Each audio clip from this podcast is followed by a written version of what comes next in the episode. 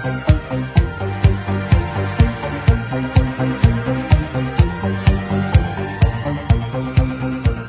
to Art Bell, Somewhere in Time. Tonight featuring Coast to Coast AM from December 1st, 1995. From the high desert and the great American Southwest. Guess what, everybody? It's Friday night, Saturday morning, and uh, it's going to be a very eclectic kind of show this morning. The kind so many of you seem to enjoy. It will be repeated uh, Sunday night, Monday morning. So if you don't get it all tonight, you'll get a chance to get it then. So it's going to get a lot of exposure, and well, it should. My guest coming up is a, Dr. Nick Begich, an author, an investigator, a man who has written a book called Angels Don't Play This HAARP, and he's sure not talking about one with strings. He's talking about the HAARP project in Alaska, and he's going to be up shortly. I have a urgent message for you from Stan Deyo in Australia courtesy of, uh, thank goodness for it, the um, internet. And it just arrived here, and we'll get to that in a moment. A little more business. The following just arrived from Australia. I'm going to read it to you. I don't want to scare you. Simply accept it for what it is from Stan Deyo, down under. Art, I'm hesitant to announce the following, but I feel I must in light of the unofficial reports of magnetic field anomalies in California two days ago. The official report, which I sent you, says no anomalies occurred yet. I continue to get pilots' reports, etc., saying it did occur. For, eh, that's very interesting. For, for days, I have been watching three tremendous thermal changes grow in size off the coasts of Nicaragua, the Guatemala-Mexican border, and Baja California up to San Francisco. I've not yet posted these on my web page because I wasn't sure what to say yet. Florida, the Bahamas, Chile, Argentina, Northern Australia, Southern Coast Australia, Adelaide, North Island, New Zealand, Romania, Bulgaria, Turkey, Japan, and Kamchatka Peninsula should all be on alert for action as well. Still trying to assess the changes here. Storms may be confusing the mantle's thermal effects along the east U.S. coast. For those who have access to my web page, use my homepage to go to the Otis Thermal Change page of the U.S. Navy Download the recent thermal anomaly imagery and look at the red and dark blue areas. These are where the next actions may be. I'm not sure of this call, but I think we have a problem here. Regards, Stan Deyo. So thank you, Stan, and there it is for what it's worth, and that follows on the heels of a show we did about a magnetic anomaly here. It's really odd stuff. In a moment, Dr. Begich from Alaska. We'll go all the way up to Alaska to Dr. Begich. And we're going to be talking about HAARP, and a lot of it relates to what we've been talking about, possibly what Stan Deyo just talked about, uh, the uh, usual, unusual weather anomalies that have been occurring, and, um, of course, the Project HAARP itself. So, coming up in a moment.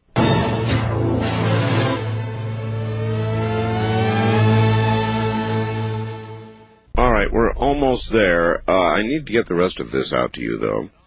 The president in Belfast was asked by a 13-year-old boy named Ryan about the Roswell crash. Our, that's right, in, in Belfast. Our president said that as far as I know, an alien spacecraft did not crash in Roswell in 1947. And uh, if it did, the president wants to know about it. So there you are.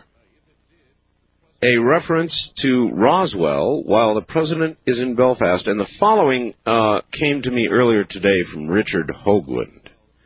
Dear Art, I hate to say, I told you so. No, he doesn't. He's in quotes here. I told you so. Now, why do you suppose, says Richard, that Clinton would bring up Roswell right after Dayton and in Belfast. Thoughts? Question mark. Signed uh, Dick Hoagland. Well, Dick, I don't know. You did tell us. That's what I would say. Um, as background for Dr. Begich coming up here in a moment, we had a show in which um, we had these incredible reports rolling in about magnetic anomalies, uh, some coming from uh, uh people in uh, very technical positions. We've had confirmation there's been a change in the airport uh, at Portland because of a magnetic change. And just this little tidbit to add to it all. Art, here is another tidbit, he calls it, in reference to the magnetic change. On local news here in San Diego, Channel 8, they ran a small clip on turtles that cannot seem to find their way to breeding grounds, and they're dying at sea. Scientists say it has something to do with water temperature. The water is warmer than normal off the New Jersey coast.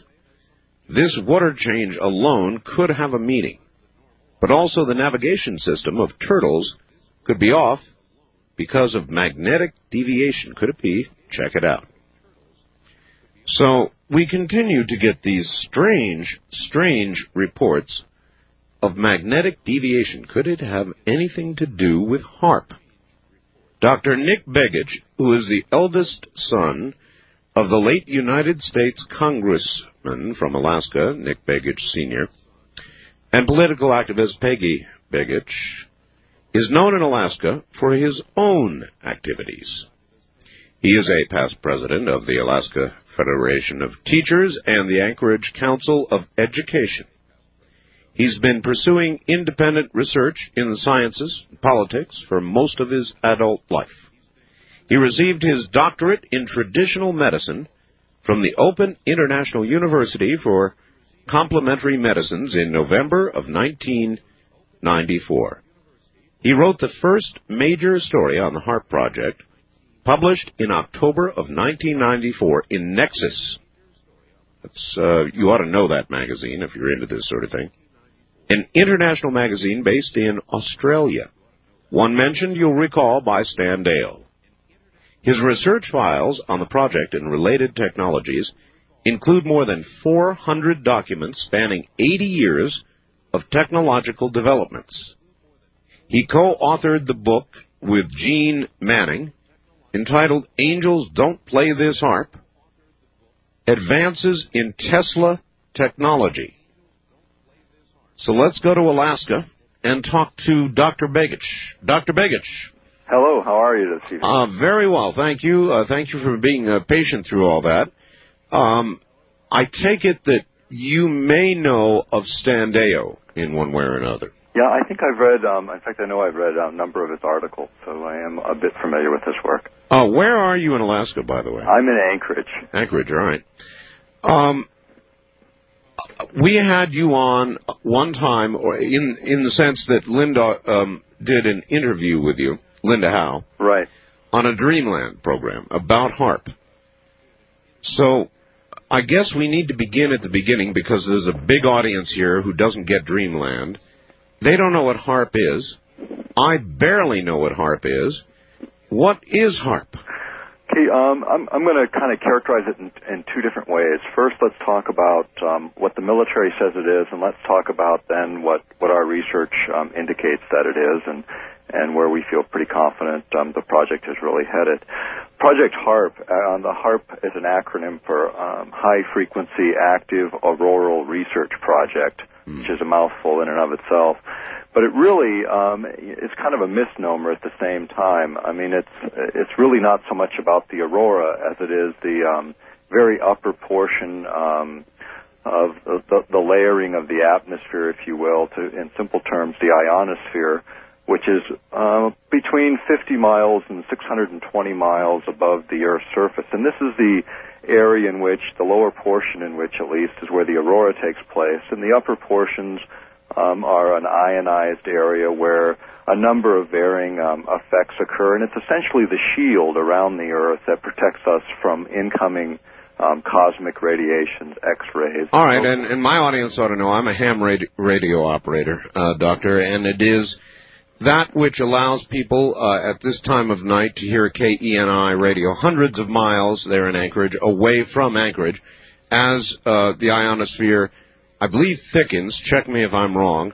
Uh, during the nighttime hours, um, these signals and certain frequencies at short wave are then able to, in effect, bounce off the ionosphere and come back to Earth. That's how AM radio stations are able to be heard at a very long distance at night. Basically correct? Yeah, basically that's correct. And, and, and what essentially the military has been doing here in Alaska is, is experimenting with ways of, of creating sort of artificial effects in the ionosphere. And the things that they um, pretty openly talk about, in fact, they very openly talk about, first of all, if, if people remember um, a number of years ago in Wisconsin, they were putting in really long antennas uh, on, on the ground, running miles and miles, which were to generate an extremely low frequency for communicating with submarines. Right. What they're doing now with the ionospheric research is by modulating the ionosphere, they can actually create that extremely low frequency, cr- making the ionosphere essentially converting it from DC to AC. So what it in fact does. Wait, wait a minute. Slow up. You're even starting to lose me. Mo- I understand the process of modulation. That is to attach, uh, as I un- have always understood it, intelligence to a carrier. Right. The process what, what they're using is a radio um, frequency transmitter in Alaska. It's a very high frequency um, transmitter, radio frequency transmitter, but it generates a very large amount of, of energy. What it, what it in a sense does, what they even, in fact call them, the military calls them ionospheric heaters because they generate so much power. But what they do is on the on the Earth they convert um, electricity to radio frequency and then Right. through an antenna array I've They- seen photographs of it, by the way. It is how what kind of uh, space? All these dipoles they have set up on the ground. I've seen the photographs. They're incredible. How many of them are there? How much space does this encompass? Um, it, it's probably on the order of um, 20 acres right now, but the actual site itself that it's positioned on is a 5,000 acre site, and it's designed to be modular and added to, um, you know, periodically. In fact, the first two phases of the project are con- were originally contracted to a company, Arco Power Technologies, and the first phase is complete and is um, operating in a test mode. And what these antenna arrays do essentially is they take the electricity, convert it to radio frequency, and then they send that up to the ionosphere. And the way you can visualize this, and this is a very unique feature in this particular ionospheric heater, when all of the other heaters operating in the world, and there are several, there's some in the Soviet Union, there's one in Norway, they're sort of scattered about. But when you look at them, the old technologies, if you visualize a cone with the narrow portion of the cone on the Earth and the wide portion at the ionosphere, with the energy getting less and less dense as it goes higher and higher. Of course, That's the old technology. like a shotgun blast. Right, exactly. It just keeps spreading out and, and the impact gets less and less the further away from the source it gets. Understood. What this new technology um, has developed is a way to focus the energy so that it starts out with the wide, um, the wide angle at the base, which is this reason for this large antenna array, and it focuses the energy into a narrow beam. So what's delivered at the ionosphere Is really many, hot. many, many times more powerful than what previously could be done with old technology. At about what frequency are they doing this? Do you know? Um, I have it in the in, in the specs, but it, it it's a it's a broad range, but that they've been actually licensed. But the design gives them essentially the complete radio frequency ranges all the way up into microwave ranges, but they are only authorized in certain bands. And I don't have those right in front of me where I can give those to you. Okay. But but essentially, what what's going to occur and what they're doing now is they're focusing that energy up. They're creating a blast of energy in the ionosphere to create, first of all, by pulsing it or modulating it in, in a certain way, they create this ELF for the purpose of communicating with submarines. And since the very beginning, they've acknowledged that's one of the applications that the that they the DoD Department of Defense sees in this particular technology. The other application that they're currently have um, in the uh, federal budget for 1996 is what's called Earth penetrating tomography. And to put that in simple terms, this is where they're going to bounce a signal. Um, they're going to create a plasma mirror, is what they call it. By sending the energy up into the ionosphere, they're going to create sort of an artificial lens. And then from another transmitter located in Alaska near Fairbanks called HIPAS, they're going to bounce a signal off of that, that man-made plasma lens. Wow. And it's going to come back down to the Earth at a, at a coherent, extremely low frequency. It's going to be running in the 1 to 30 hertz range. And with instruments placed on the ground, or traversing the ground in slow moving aircraft, they're able to, to look, literally look down into the earth several kilometers. And what the intention is, and what this is funded under in the United States budget, is under non-proliferation, counter-proliferation. All right, I want you to hold it right there. I've got a million questions. Uh, we're at the bottom of the hour. Relax. We'll be right back to you and get into this more deeply. Dr. Nick Begich is my guest, author of co-author of uh, Angels Don't Play This HAARP. We'll be right back. You're listening to Art Bell, Somewhere in Time on Premier Radio Networks. Tonight, an encore presentation of Coast to Coast AM from December 1st, 1995.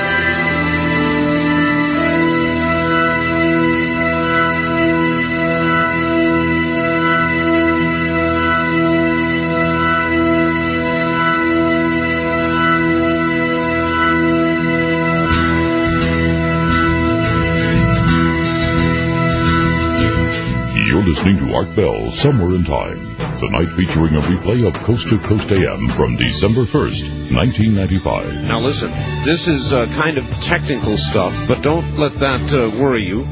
We'll keep Dr. Begich grounded, and I'll try and help as much as I can. Angels don't play this HAARP. It's important.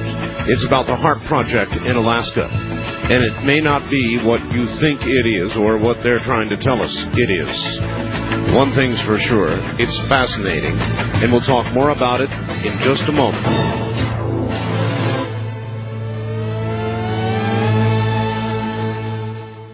You're back on the air, Doctor. Okay, I'm going to try and keep it non-technical, so those technophiles out there don't be offended. But I want to. All right, all right, sure all right. Everyone really understands what we're talking Here's what will help them understand, Doctor.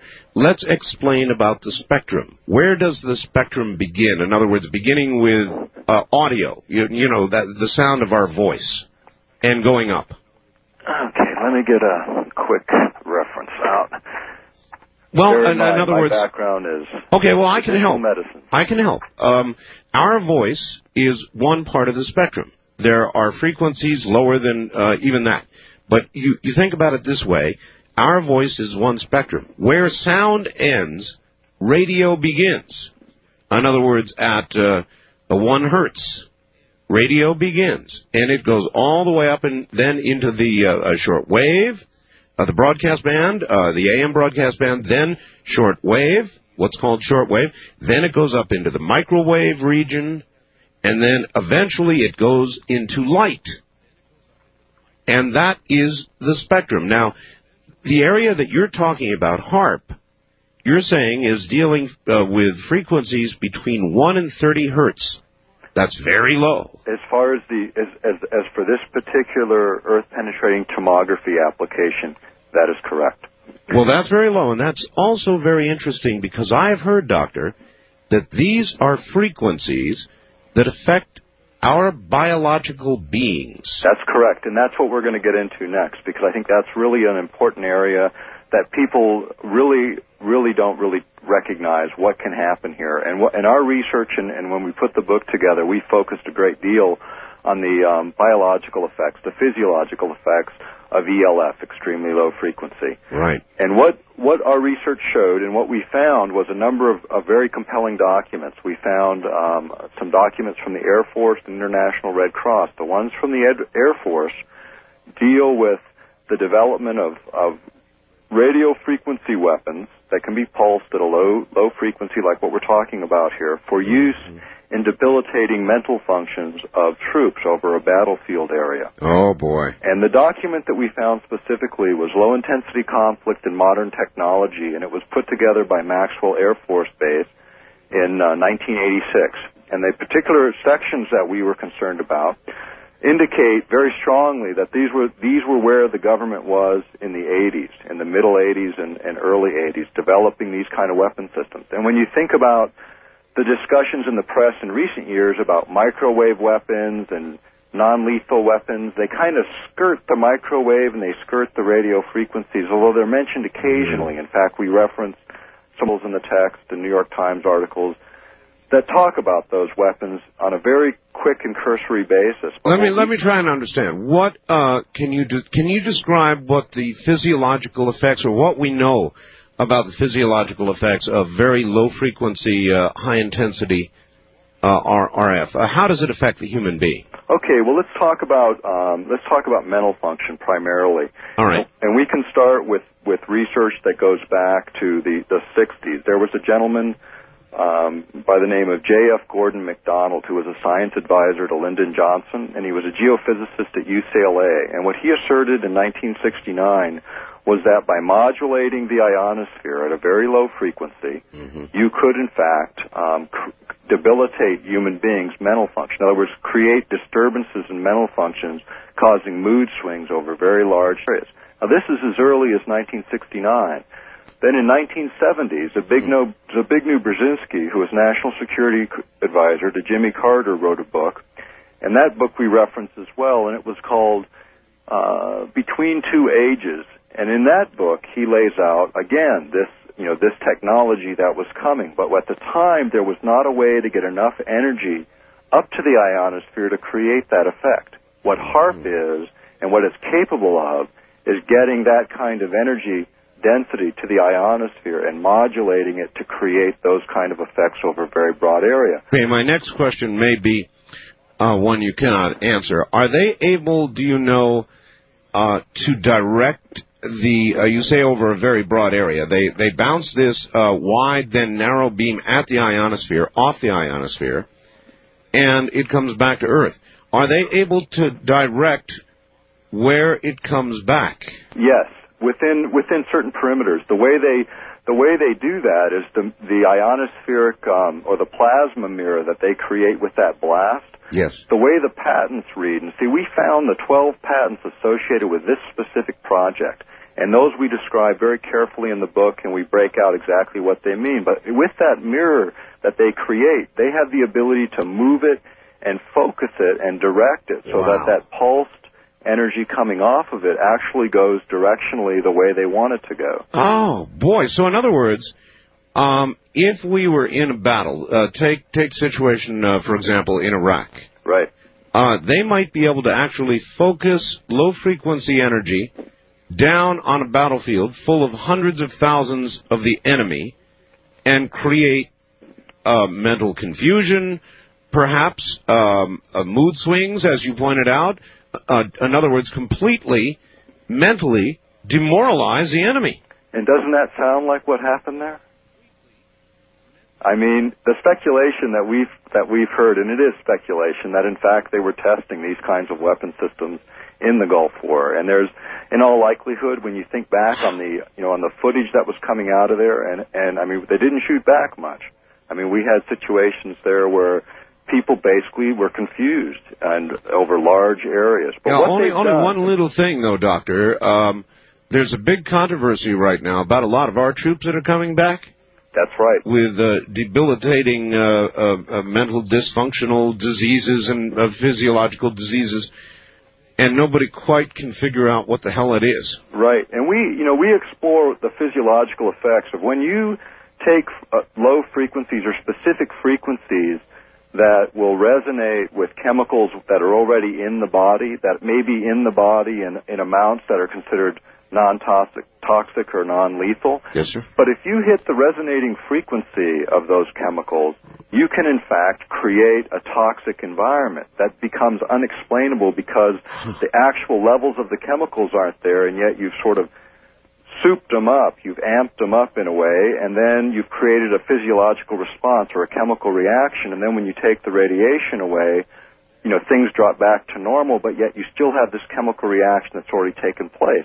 So, you know, that speculation is there. And what we do in the book is we document, you know, scientists that have developed that, that technology. We show where the Navy has developed technologies along these lines. We show where a specific um, researcher, Jose Delgado, working at Yale University for a number of years, in fact, almost a couple of decades, developed a way using radio frequency, first with implants and later wirelessly, creating mood swings in animals and humans where they would go from basically almost a sleep state to high anxiety and, and agitation and back and forth and back and forth like switching on a light switch. You know, I, this is going to surprise you, but in, over the past several days, Doctor, I've been getting faxes we we have this whole magnetic anomaly uh, brouhaha. Do you listen up there? Do you get to listen in Alaska? Right, and I and I have picked up some of that same same data, and and you know the the issues come to me, and people have asked, you know, could this be HAARP? And the answer is yeah, it could be.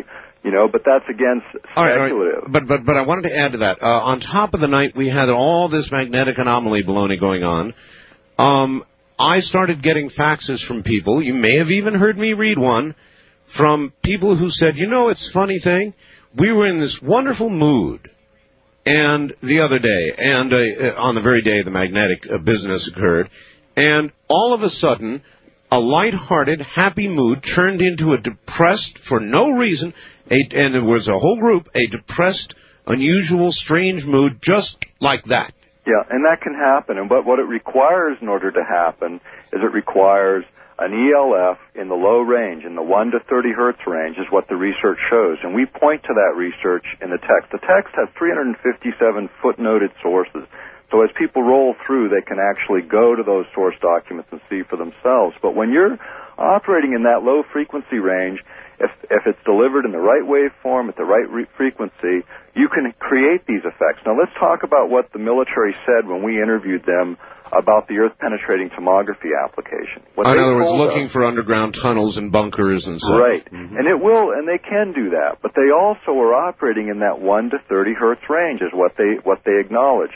And they said, but you know, it's no problem because we're operating when the when the energy comes back to Earth, it's essentially the same as what otherwise might naturally occur in the Earth. The only difference is is that it's coherent or it's rhythmic. But that's exactly the condition you need yes. to create these debilitating effects. In fact, Jose Delgado at Yale showed that you only needed energy levels at one fiftieth, one over five zero of the Earth's naturally occurring energy strength, if you will. Uh-huh. The only difference is it had to be coherent or Pulsed. rhythmic, uh-huh. modulated, pulse. That's right. And so here's here's what we have. We have HAARP that's able to be directed over a very large area create conditions 50 times more powerful than what's necessary, and yet they're not talking about this. There's no biological scientists on the front end of this project, at least, that, that are attached to this project. I mean, we don't know what's behind the scenes, but we certainly have a pretty good idea. The way the, the way the research unfolded and what we were able to find in the government records were, I mean, they're scary, but at the same time, what we tried to do with this text is deliver the information so people would know and could react to it in a, in a logical and, and sequenced, you know, pace. And we use a lot of metaphor. I mean, we take a complex idea and we keep breaking it down so that no matter who reads this text, you'll understand it. And that and that was the key because it's not like an oil spill that you can go wrap your hands around and feel badly about. It's radio frequency Yes. energy. You can't All right, see it. uh, Doctor, you said there were other ionospheric heaters about the world. I, again, I'm a ham radio operator, and for years we suffered with something that we called the woodpecker, Right. which um, uh, which was ostensibly an over-the-horizon radar uh, attempt by the Russians. Let's let's talk about that because right. that's one of the one of the additional applications that HAARP has. In fact, the site that it's sitting on is the old site for the backscatter over the horizon radar that the military Ah. was putting together. Uh-huh. And they abandoned it theoretically after the Cold War and then built, you know, built this.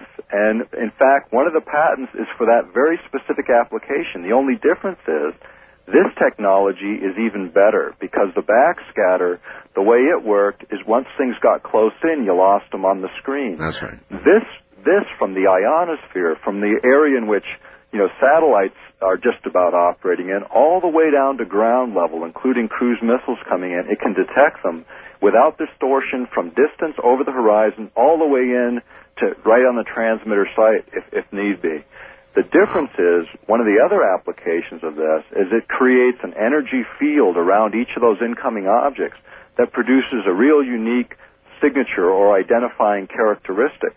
And those characteristics can be, they can then determine which objects might be carrying, for instance, nuclear payloads or which objects are, are dummies. But again, they're, they're doing it in a way where the energy is coming back and in fact impacting the entire population. So it's one of those applications that is within the documents. One of the other applications within the patents is a power beaming technology, which is which goes right back to some of the ideas of uh, Nikola Tesla in the early 1900s. Is this technology from Tesla? It's you know, it, it, it, it is, and here's how it here's how it chases back. When we when I first researched this subject, it, again, it wasn't my area, but it kind of dropped in my lap, and Sure. it was an important enough area for me to drop my work for a year in my other research and just follow this project. And what we found first was these original patents by Bernard Eastlund, who was hired by ARCO, Atlantic Richfield Company, which is one of the biggest oil companies in the world. Oh, And yes. he was hired to find a way to burn natural gas on the North Slope. And when, when he developed this series of patents for this focused ionospheric heater, and that's how he got the patent, was that, that very little bitty distinguishing characteristic, but was so profound, was being able to focus that energy. On that basis, he was granted the patent, and which was assigned immediately to ARCO. And Can what- you can you tell us how that occurs? In other words, normally uh, from a dipole radiator, uh, as you pointed out earlier, the radiation starts uh, with a narrow beam, and as it goes out, further it goes out, it spreads out. How do you technically reverse that process? What they're doing is they're they're firing them in series, which is creating a cyclotron resonance. And so it's it, if you think about it, it's sort of corkscrewing it up as it's focusing it. But it's a firing sequence that's unique to this heater. And the way they sequenced it, it created this focus this focused beam, but it required a larger array and, and the ability to fire in, in a certain sequence to create that effect. And we had some radio um, engineers take a look at all of these patents and tell us, you know, tell us, will this work? How will this work? And then we pulled the original patent file, which actually diagrammed this effect that I'm describing. But in simple terms, it was the firing sequence with the antennas and the particular antenna configuration and design that created this effect. One of the other things that we found in those patents, and this is what really triggered my interest from the very beginning, is there were these references to two New York Times articles, one from 1915 and one from 1940. And I thought, you know, what the heck is a New York Times articles referenced in a patent hmm. that's from the 1980s, going back that far? And the first thing that jumped in my mind is it's got to be Tesla. And when I pulled those New York Times articles, that's exactly what it was. And it was about hmm. his weapon system that people, you know, still talk about and remember, which was this system that would melt engines at distance and would create all of these really highly unusual effects. And people equated it with particle beams and all different kinds of things. But those were the that was the stimulus for Bernard Eastlund's genius as he applied it to this particular technology. Do you think what they called a beam weapon then was focused RF? I think probably so. It's just that you know when you look back at Tesla um, patents and the terminology used, I mean everything was you know evolving then, so the words just are confusing. You know, I think maybe they're better than they are now because they sort of talk more about the effect. But I think that's probably probably what was going on there. But the fact is, it was the stimulus for Bernard Eastlund to create this particular um, patent and then two others that went with it. And then coming off of that, there were other scientists surrounding this project, and they then took Bernard Eastlund's ideas and using a much smaller um, antenna design, one on more of the order of what HAARP currently is, and they developed these over-the-horizon radar effects, right. power beaming technologies. In fact, the Earth systems that were being experimented by Raytheon Corporation in the 60s, the same scientist that was doing the work then is now sitting at the University of Fairbanks on a project called SABRE. Okay, when, when, when you talk about power beaming, you're talking about sending actual usable amounts of uh, electrical energy in a beam. That's right. And what they what they visualize here is there's three patents.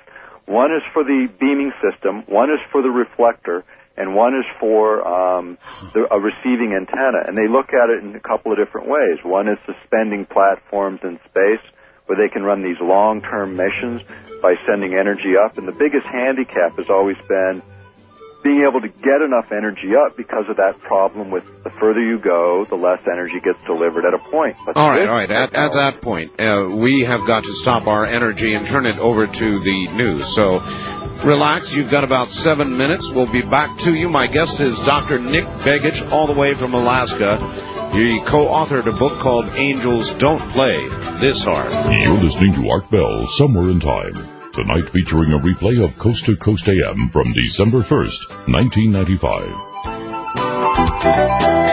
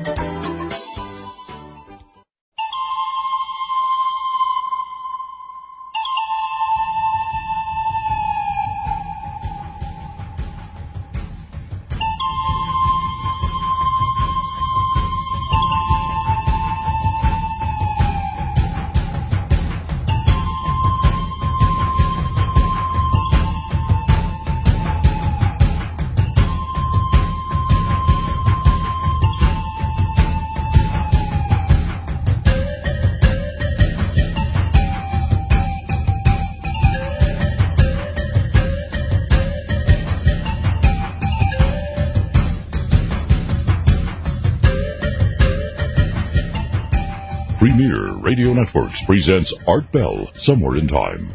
Tonight's program originally aired December 1st, 1995. Good morning, everybody. I'm Art Bell.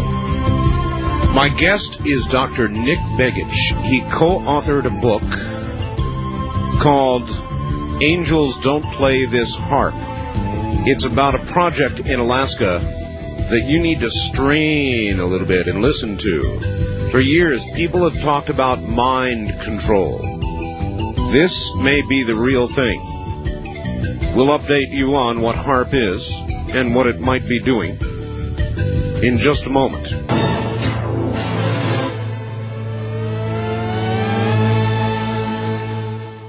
All right. Um, I think that this is a wise thing to do. I know a lot of you are joining us, uh, San Francisco and others, at this hour. So uh, let us retrench. Uh, if you would like to send in a fax uh, with a question uh, for Dr. Begich, who is in Alaska, which, by the way, is where the HAARP project is located. Uh, my fax number is area code 702 727 8499. 702 727 8499. And it makes sense to begin this way. Hi, Art. I missed the first half hour or so of your show. Could you please tell us again, please, Doctor, what HAARP stands for? Okay, it stands for the uh, High Frequency Active Auroral Research Project. And what it what it really amounts to is HAARP is a is a very large radio frequency transmitter that sends an effective radiated power to the ionosphere, which is that upper portion um, between 50 and 650 miles, say, above the Earth's surface. It sends up to 1 billion watts of effective radiated wow. power. That's wow. 1 gigawatt. Billion watts? That's correct. That's the effective radiated billion power. Now, the input power is less than that, but there's a factor of what they call ant- antenna gain. Gain, sure. So what you get, according to the government record, is uh-huh. a thousand times antenna gain. So a megawatt in is a gigawatt out. That's at phase one. That's where this first phase is headed. Right now it's running at about a third of that power, headed for a gigawatt within the next 12 months or so. All right, uh, question. We had all these reports of magnetic anomalies. Uh, tons and tons of them. It went on for the whole night. Could the HAARP project cause such an anomaly? You know that that I've heard the same speculation, and that, and it's possible. Um, it would take some, you know, you know, at this power level, it would take probably a number of unique circumstances. Things would already have to be at a threshold, but let's let's talk about that because this is where the root of our concern really lies with HAARP.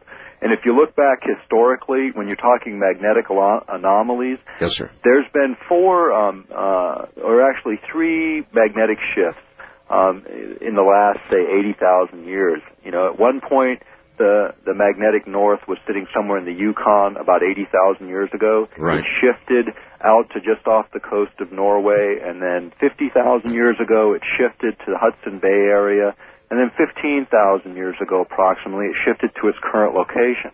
How? now, what all caused that is, you know, subject to some speculation. Okay, I was going to ask you. Does that mean, Doctor, in your opinion, best guess, that magma is moving under the Earth, or does it mean an iron core? Latest theory is somehow shifting, or what do you think might be going on to shift the magnetic poles? How can it happen? It could be um, both of those factors, combination of those factors, as well as there's been some speculation that a lining up of planetary bodies creates a, res- a resonance effect in terms of gravity waves. Yes. I mean, there's lots of different speculation, but the fact is, it does happen. Now, the question becomes, when you look around the planet today, you can. Everyone knows the planet is releasing a lot of energy right now in the Yes. form of earthquakes. Weather patterns are disruptive. It's not just the United States; it's Yes. all over the planet. Yes, correct. And it's and it's increasing. I mean, Yes. when you look historically back the last 20, 30 years, you can see a real clear curve on that graph. No matter what you're charting, You're it's right. getting worse and worse and worse. Now the question mm-hmm. is, here we are in Alaska with a with, with up to one gigawatt on phase one, a billion watts, 4.7 billion watts on phase two, and a desired level, according to, the, to government documents that we obtained to put this book together, they want to get up to 100 billion watts. My Now, God. the question is, where's the straw on that camel's back? Uh, I, I want the, the average person out there, doctor, needs to understand how much power that is. Now, uh, the strongest AM radio station that I transmit on legally in the U.S. is the big ones, you know, like KOMO, and there could be a whole list of them, are 50,000 watts. And you just said at the top of the project they're going to be talking about 100 billion watts? That's that's the desired level according to the government record that we found, and that was in a in a in a document that the government, in the way they describe it, even denies that the got document exists, and yet we've got the copy of it. They consider it an unpublished document, yes, it, yet it's 613 pages long. Wow. And in the midst of that is this little section that sort of lays out where it was from the working group sessions of the early scientific researchers that were putting HAARP together. It was a HAARP planning memorandum. And it was for internal use only, and we were able to get a copy of it. I don't want to really say how, but it wasn't classified. it was just, they denied that it was published, and they said it was a technical memorandum. And, and we cite it in the book, and we make it available um, to media when they ask for it. But what what you're talking about in those power levels is huge. I mean, when you're talking about um, even at the levels of say 4.7 um, gigawatts up to um, say 10 gigawatts. We we had Princeton, uh, New Jersey physicist uh, Dr. Richard Williams comment in our book, and the way here's how he characterized it. Okay, and this makes it pretty pretty simple, I think. They refer to one, at one point to the need to go at least 100 dBWs. One way to visualize this power level is that a 10 billion watt generator running continuously for one hour would deliver a quantity of energy equal to that of a Hiroshima sized atomic bomb. Holy mackerel. Okay? And now let's talk about that because one of the applications of this transmitter also is to create an electromagnetic pulse or an EMP. Oh. And before the way those were created was upper atmospheric detonation of thermonuclear weapons. And Correct. they create this energy pulse that knocks out electronic circuits over a very large area. That's right. Problem is, it's a little messy, okay, from a technological standpoint. But think about the rush now. Everyone's saying, okay, let's get rid of the thermonuclears.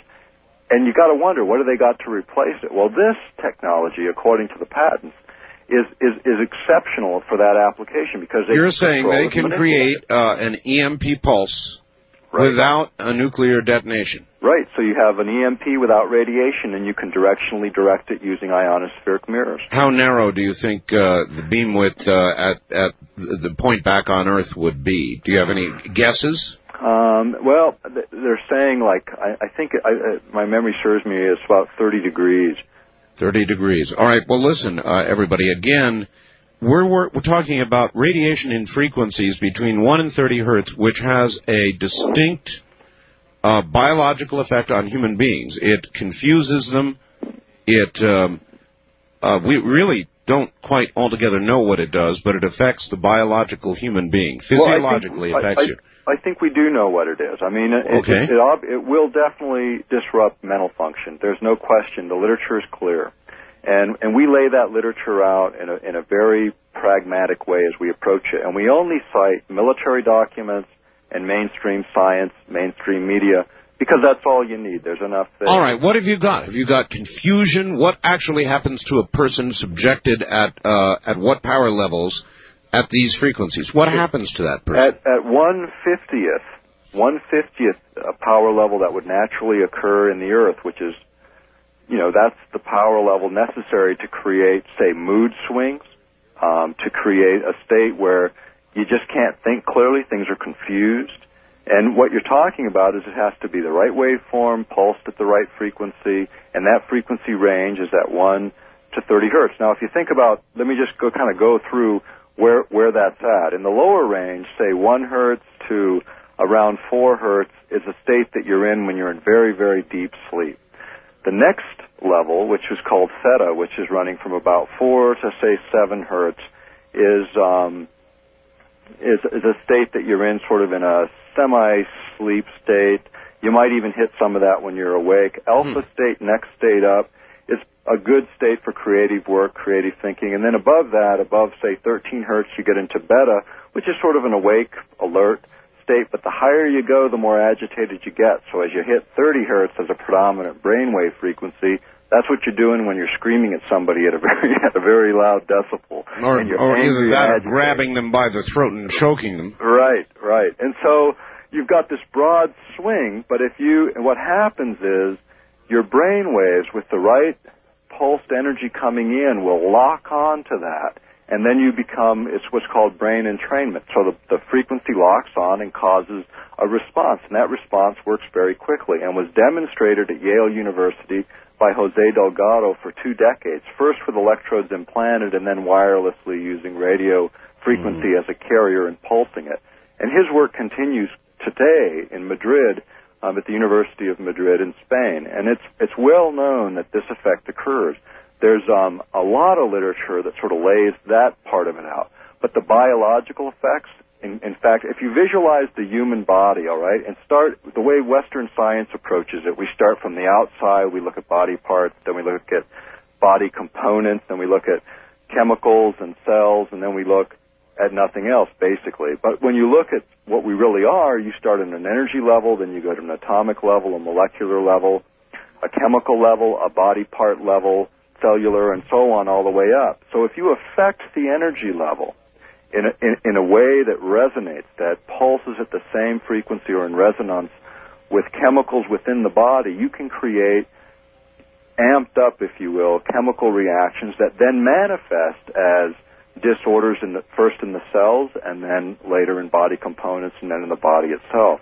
So when you think about energy interactions with human beings, they're not detached. I mean, we are attached. And if you direct those in a certain way, you can create profound effects, and the literature is clear. Now, there's a lot of debate because people trained in, in traditional American medicine approach it from one angle. People trained in in um, physics look at the human body and they don't see any difference between physical applications in physics to human beings any more than apply to anything else. All right, and again, the military, to backtrack again, is telling us the HAARP project, and I've seen the photos of the antenna arrays up there. Where is it located, by the way? It's about 250 miles north um, east of Anchorage and about the same distance uh, southwest of Fairbanks. Okay. Um, the stated goals of HAARP, uh, they say it's certainly harmless to human beings, and they're suggesting it's to look for underground caverns and bunkers and whatever, map the underground, and or to heat the ionosphere toward what end, Doctor? Um, they're saying for communication purposes. Communication. But, but when you look at when you look at HAARP, think of it think of this transmitter as a hammer, and you can build a whole lot of different things with that hammer, depending on the knowledge and, and intent of the operator. You can build that, that earth penetrating tomography application, look into the earth. You can build the over the horizon radar application, which they talk about. You can build the communication application. Interesting thing about the communications applications is at the high enough power level, they can essentially, according to the patents, knock out communication land, sea, and air while using the same system to carry their own communications. In other words, they can wipe out the radio stations that we're talking on tonight, television, every bit of communication. Wow. And, and yet still and yet, carry their own. And, and yet communicate with, say, submarines at sea. So they're they're creating a modulated uh, EMP pulse. Right. That is destroying other communications while allowing their communications. Right. And we we found a document. This one was a really a profound document, and it's um, one that came very late in our research, but we did get it in the book, and it was by the International Red Cross in Geneva. And the text itself, I'm pulling it as I'm talking to you, was called um, expert meeting on certain weapon systems and on the imp- implementation mechanisms in international law, and it's from June of 1994. And this specific document was in, was very important because what it laid out is the various frequency ranges that you need for a number of effects using radio frequency or microwave weapon systems. And what when we had our our um, expert, if you will, in the radio frequency um, issues, look at that document and compare it to the HAARP contract document, HAARP will produce all of the effects I'm about to describe, which include biological effects as far as deleterious or negative biological effects causing debilitation, loss of mental function, to um, bit errors in computers. That's where the the things aren't flowing right through the computers in such a way as that just are all, all garbled coming out. To melting circuits, I mean, this whole range of things based on wow. how much energy and at what frequency ranges it's transmitted. So here's an international document that sort of lays out that, and it's the only document we ever found where it just so it, it just matched. I mean, perfectly matched with the HAARP specification. So now the question becomes, and this is the question everybody asks, well, would our government do that? Well, let me tell you. Oh, hell yes. Yay, they certainly would. And when you look back on the history, and, and to quote a little bit, I'm going to pull up uh, let me pull this up because it's well, the applications, the possible applications for a weapon system, they're so obvious that the question is almost not worth asking. Of course, they would do it. Right. Of course, they would research it, and I'm sure others are as well. But um, do they? The big question is, do they know what the hell they're doing, and do they know what the effects will be when they first detonated an atomic weapon?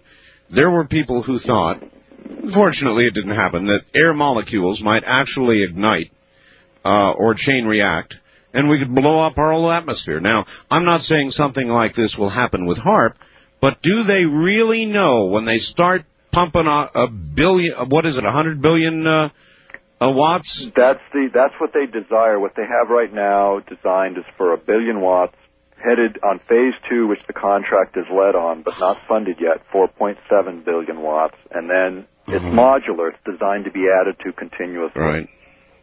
What what the question is, what will it do, and do they really know? I think all of the scientists involved on the front end of the project Yes. probably don't see the big picture because the way the military works, just like in the Manhattan Project that you were referring to earlier, All everything's compartmentalized. compartmentalized. Sure. Do do they know for sure what'll happen? No. But the people running this program, you know, are people that are in the business of making the best killing systems. So they're going to develop the best system they can. And when you look back on atomic research, they knew the effects of those blasts in Nevada. They knew what was going to happen all the way back 50 years ago. They just didn't bother to tell the American people about it. All right. On that note, let's hold it right there. Um, Dr. Nick Begich is my guest. He co-authored "Angels Don't Play This HAARP," and uh, I would have to second that. Boy, is this ever fascinating! Hope you're tracking with us. More in a moment. You're listening to Art Bell, Somewhere in Time on Premier Radio Networks. Tonight, an encore presentation of Coast to Coast AM from December 1st, 1995.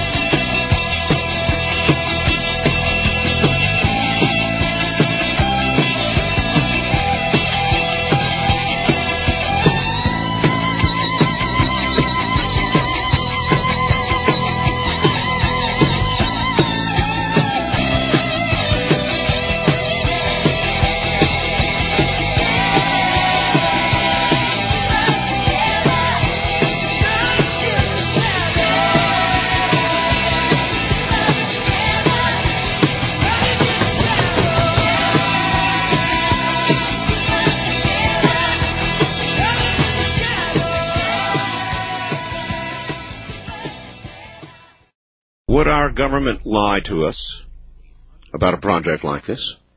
No. What a traitorous thing to imagine. Would our government experiment on us without our permission? It's never happened. It never will happen. Our government? Never. Right, Doctor? Wrong. we in the, in our research we point to um, activities of the CIA um, with a number of experiments that they were involved with. Um, one in particular that's gotten quite a bit of notoriety was the LSD experiments on 8,000 military personnel without um, their permission or consent. Um, military experimentation up here involved um, in Alaska during uh, during the Cold War, injecting native Alaskans with um, uh, radioactive iodines without their permission or consent. Um, when you look at the atomic program in Nevada, they did the atmospheric blast, assured everyone that everything was safe, and yet Oh, yeah. now, 50 years later, we found out that they know what they knew then. We know now. It just took us 50 years to catch up. What our book does is doesn't wait the 50 years. We found out what they're up to. We document it in a way that no one can deny, and yet it's today, and it's and it is today in the sense that we can still do something about this project before it moves forward very much further. And I think the things that we're talking about and that we've talked about tonight, the idea of mental disruption. I mean, this hits Yes. the root of who we are as Americans, who we are as free people. When you can interfere with the way people think, you can forget about what we say. You can forget about the projection of what we might write. Because if you can't think clearly, none of those things matter. So this is really striking, and this is, from my political background, this is what strikes me the most. The most profound thing is here's a technology that is capable of disrupting the way, you know, the way we think. And, Yes. and going back to Zbigniew Brzezinski, who wrote in the early 70s about this technology, projecting that someday it would come about, he said, a more controlled and directed society would gradually appear linked to technology. And then the quote that I pulled from his book was, unhindered by the restraints of traditional values, this elite would not hesitate to achieve its political ends by using the latest modern techniques for influencing public behavior and keeping society under close surveillance and control. Technological and scientific mo- momentum would then be freed on the situation it exploits, unquote. This was the national security advisor to Jimmy Carter, and he was predicting this technology within the book that I had mentioned earlier called Between Two Ages. You know, it's a funny thing, Doctor. I, I recall some uh, early comedies, uh, and I can't recall the name of the show. It doesn't matter. I think it was Barney Miller or something.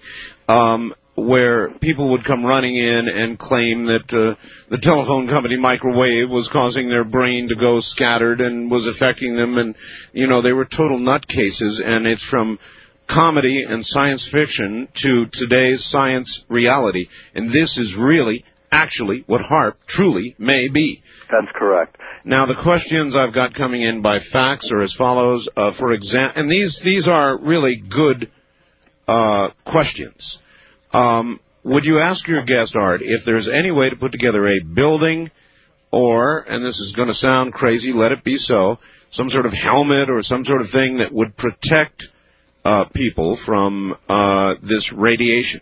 Yes, actually there is. And I spoke with um, Dr. Patrick Flanagan, who many of your listeners may be familiar with, and he was one of our technical advisors on the project. I met with him a couple of weeks ago and, and this question keeps coming up. And what he has suggested, and I haven't got a parts list, but I'll give you the descriptor as he gave it to me, is if you take a white noise generator, disconnect the wires that go to the sound output of a white noise generator, hook those leads into a power amplifier mm-hmm.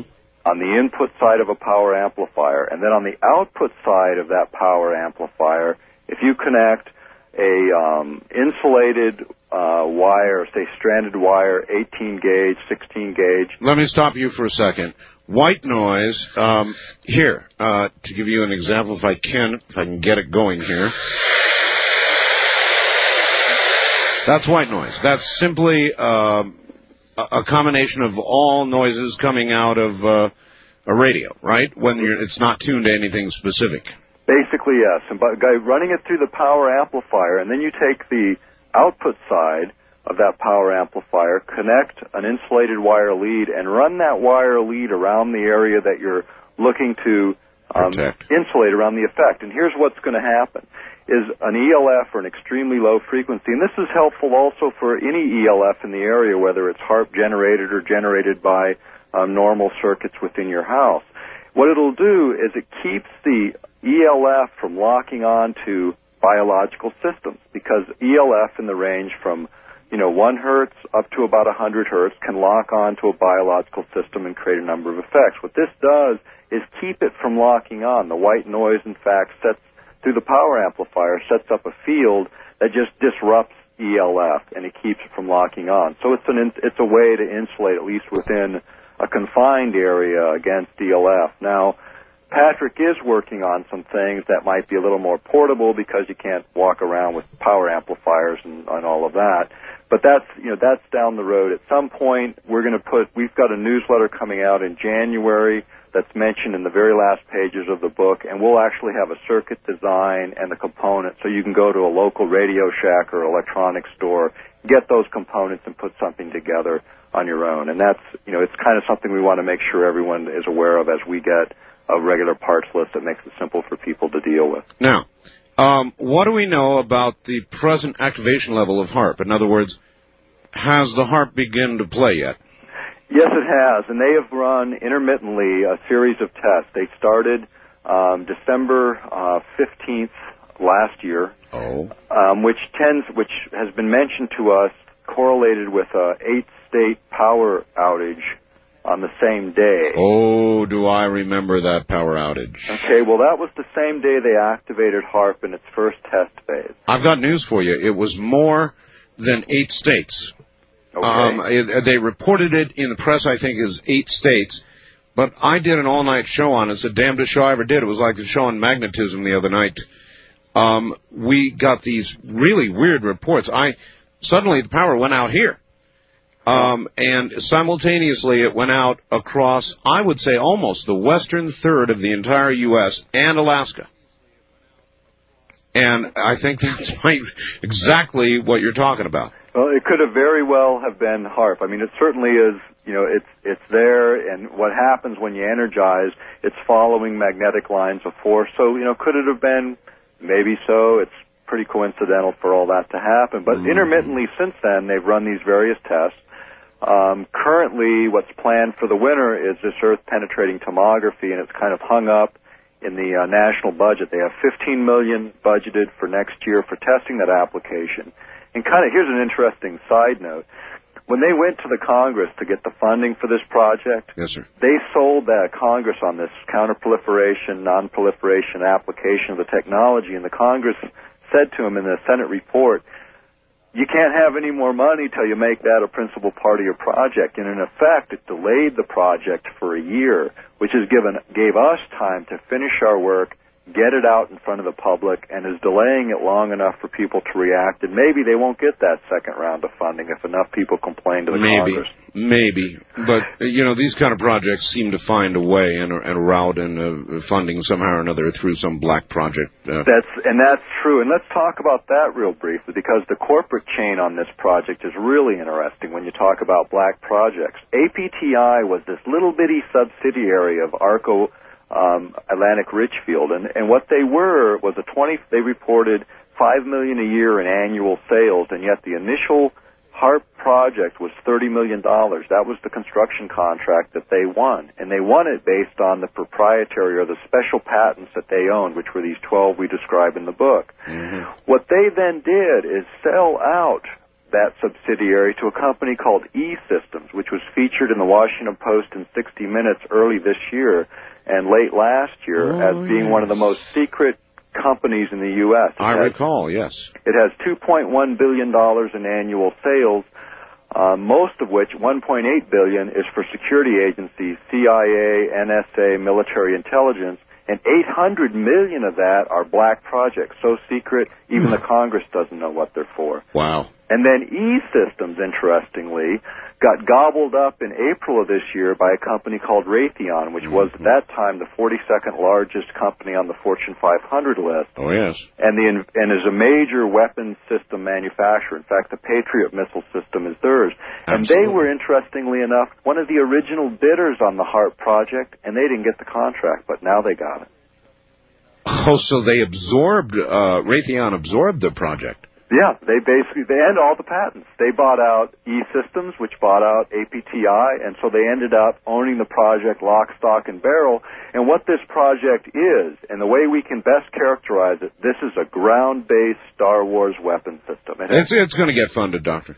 Yeah, I think at some point it's going to, but people need to be aware of it, and people need to start focusing on what our government is doing because this is just one more reflection of a government that's gone out of control, and it's it's being run by a bureaucracy that exists from administration to administration, from political group to political group. It doesn't matter whether it's Republicans, Democrats, Independents, because the underlying government is in fact the bureaucracy that stays for 20 and 30 years at a time. They don't go away with administrations. They work these projects from start to finish over decades of time, not tied to election cycles. Mm-hmm. But people need to realize that, and people need to be conscious of it and start looking. They're going to jump in the game and get a and get a handle on some of these kind of projects. Well, one wonders if they can even jump that high. Uh, doctor, here is a question. Uh, Keith in Wisconsin, WLIP, does the HAARP project relate to the ELF project here in northern Wisconsin?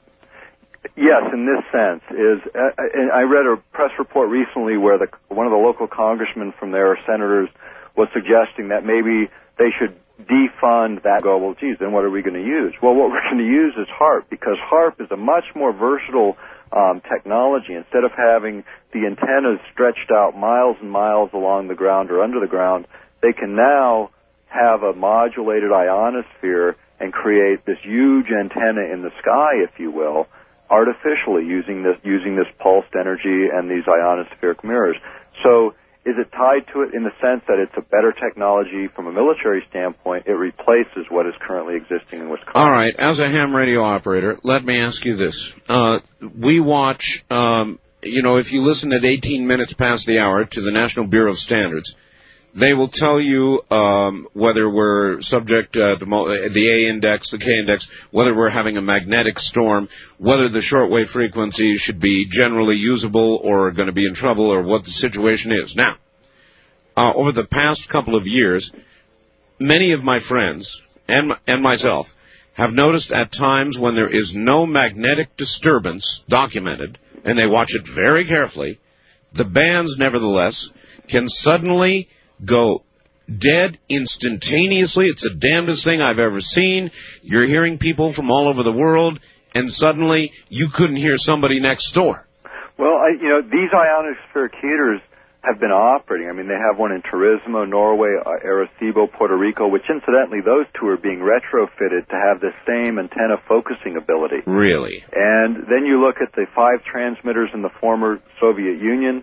You look at um, there's antenna arrays scattered throughout throughout the world, and the and, and in fact, in the research, it shows clearly that they can create what what amounts to an artificial um, uh, magnetic, magnetic storm. storm. I mean, that's exactly what they can create. And Wow. The difference is it's controllable, so they can again for commu- for knocking out communications deliberately only by being able to pump huge amounts of energy and being able to manipulate that energy in such a way that in fact they could shut down everyone's communication. All right, so they can do that at the power levels they're playing with presently, but you're saying that when it gets to the higher power levels, they can create an EMP, an electronic magnetic pulse, uh, similar to that produced by the detonation of a nuclear device without the detonation of a nuclear device, and that could literally destroy computers uh, everywhere in the targeted area. Right. And one of the things that we found is the is the um, uh, lab, the Phillips laboratory that is doing this particular work. We got a listing of all of their major projects, and a number of those projects deal with what are called hardening technologies. The idea Yes. of being able to develop weapons that aren't that aren't affected by EMP. So at the same Right. time they're developing a system to wipe out everyone else's systems, they're developing the technology to protect our own. And all of that, you know, as a military application, people concerned about national defense, you know, we can all kind of embrace some of that. The problem is on this particular project, it's all of those other effects that we cannot let go of. We have to remember what the biological sciences have told us and what they're showing us relative to energy's interaction with human beings and animals. And the issue of these these magnetic anomalies, how much more energy can this planet absorb before there's another shift? And that's something that everyone is pointing to, whether it's from a religious perspective Could it or a actually- scientific perspective. Yes, could it actually precipitate a shift? that speculation is there, and there's also some research that suggests that it could.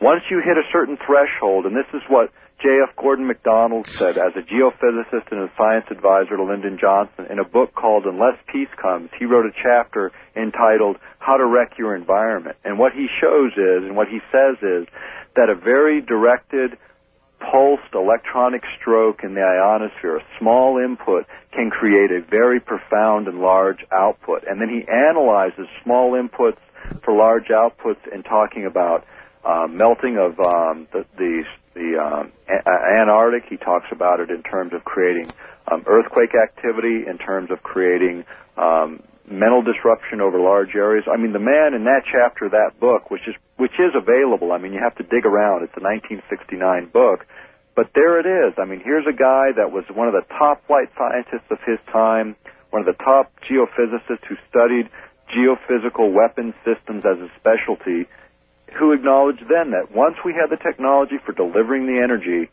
you could create these effects. And we have that technology now in the HAARP project and projects like it scattered all over the world. How do the people there in Anchorage uh, and the surrounding area feel about all this? Well, you know, really, we're the ones that broke the story because it was so complicated.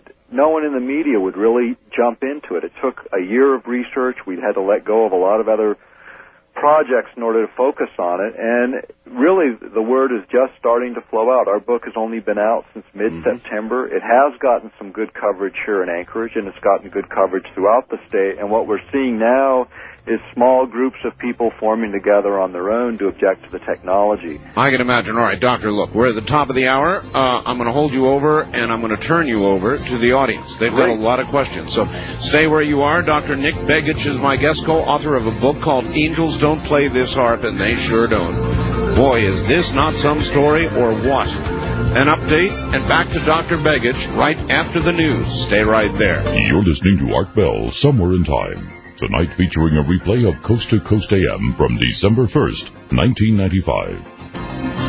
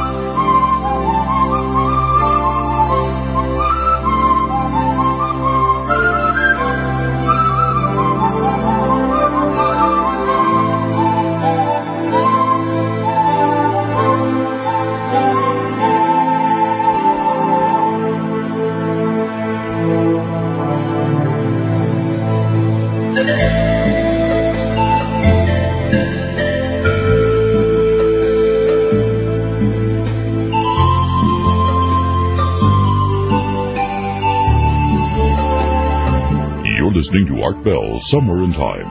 Tonight featuring a replay of Coast to Coast AM from December 1st, 1995. Your attention, please. We've got a hot one going. His name is Dr. Nick Begich. He's in Anchorage, Alaska, and he is co-author of a book called Angels Don't Play This Harp. It's all about the HAARP Project, and when you hear what Dr. Begich says about what the HAARP Project is, if it doesn't have your attention, you're being affected already. All right, look, I've got a fax here that I'm going to read you. Not a fax, actually, but an email message from Stan Deyo in Perth, Australia. Uh, many of you have listened to the show for a while, know of Stan. He is a researcher. Looking into um, a thermal imagery, uh, satellite imagery of the Earth. And he sent me the following, and I'm going to read it to you. I can't verify it is so or not so, and I'm sure he can't either. So, for what it's worth, Art, I'm hesitant to announce the following, but I feel I must. In light of the unofficial reports of magnetic field anomalies in California two days ago, he refers to this program. The official report which I sent you says no anomalies occurred, yet I do continue to get pilots' reports, etc., saying, indeed, it occurred. For four days, I have been watching three tremendous thermal changes grow in size off the coasts of Nicaragua, which, by the way, is now spouting a new um, volcano, a very violent one, the Guatemala-Mexican border in Baja California up to San Francisco. I have not posted these on my webpage because I'm not sure yet what to say. Florida, the Bahamas, Chile, Argentina, Northern Australia, Southern Coast Australia, Adelaide, North Island, New Zealand, Romania, Bulgaria, Turkey, Japan, and the Kamchatka Peninsula should all be on the alert for action as well. I'm still trying to assess the changes here. Storms may be confusing the mantle's thermal effects along the U.S. East Coast. For those who have access to my webpage, use my homepage to go to the Otis Thermal Change page of the U.S. Navy. Download the recent thermal anomaly imagery. Look at the red and dark blue areas. These are where the next actions may be. I'm not sure of this call, but I think we may have a problem brewing here. Regards, Stan Deyo, Perth, Australia. Stan is presently at a wedding reception, or I'd have him on the air right now, along with uh, Dr. Begich. But we're going to ask Dr. Begich about this in a moment.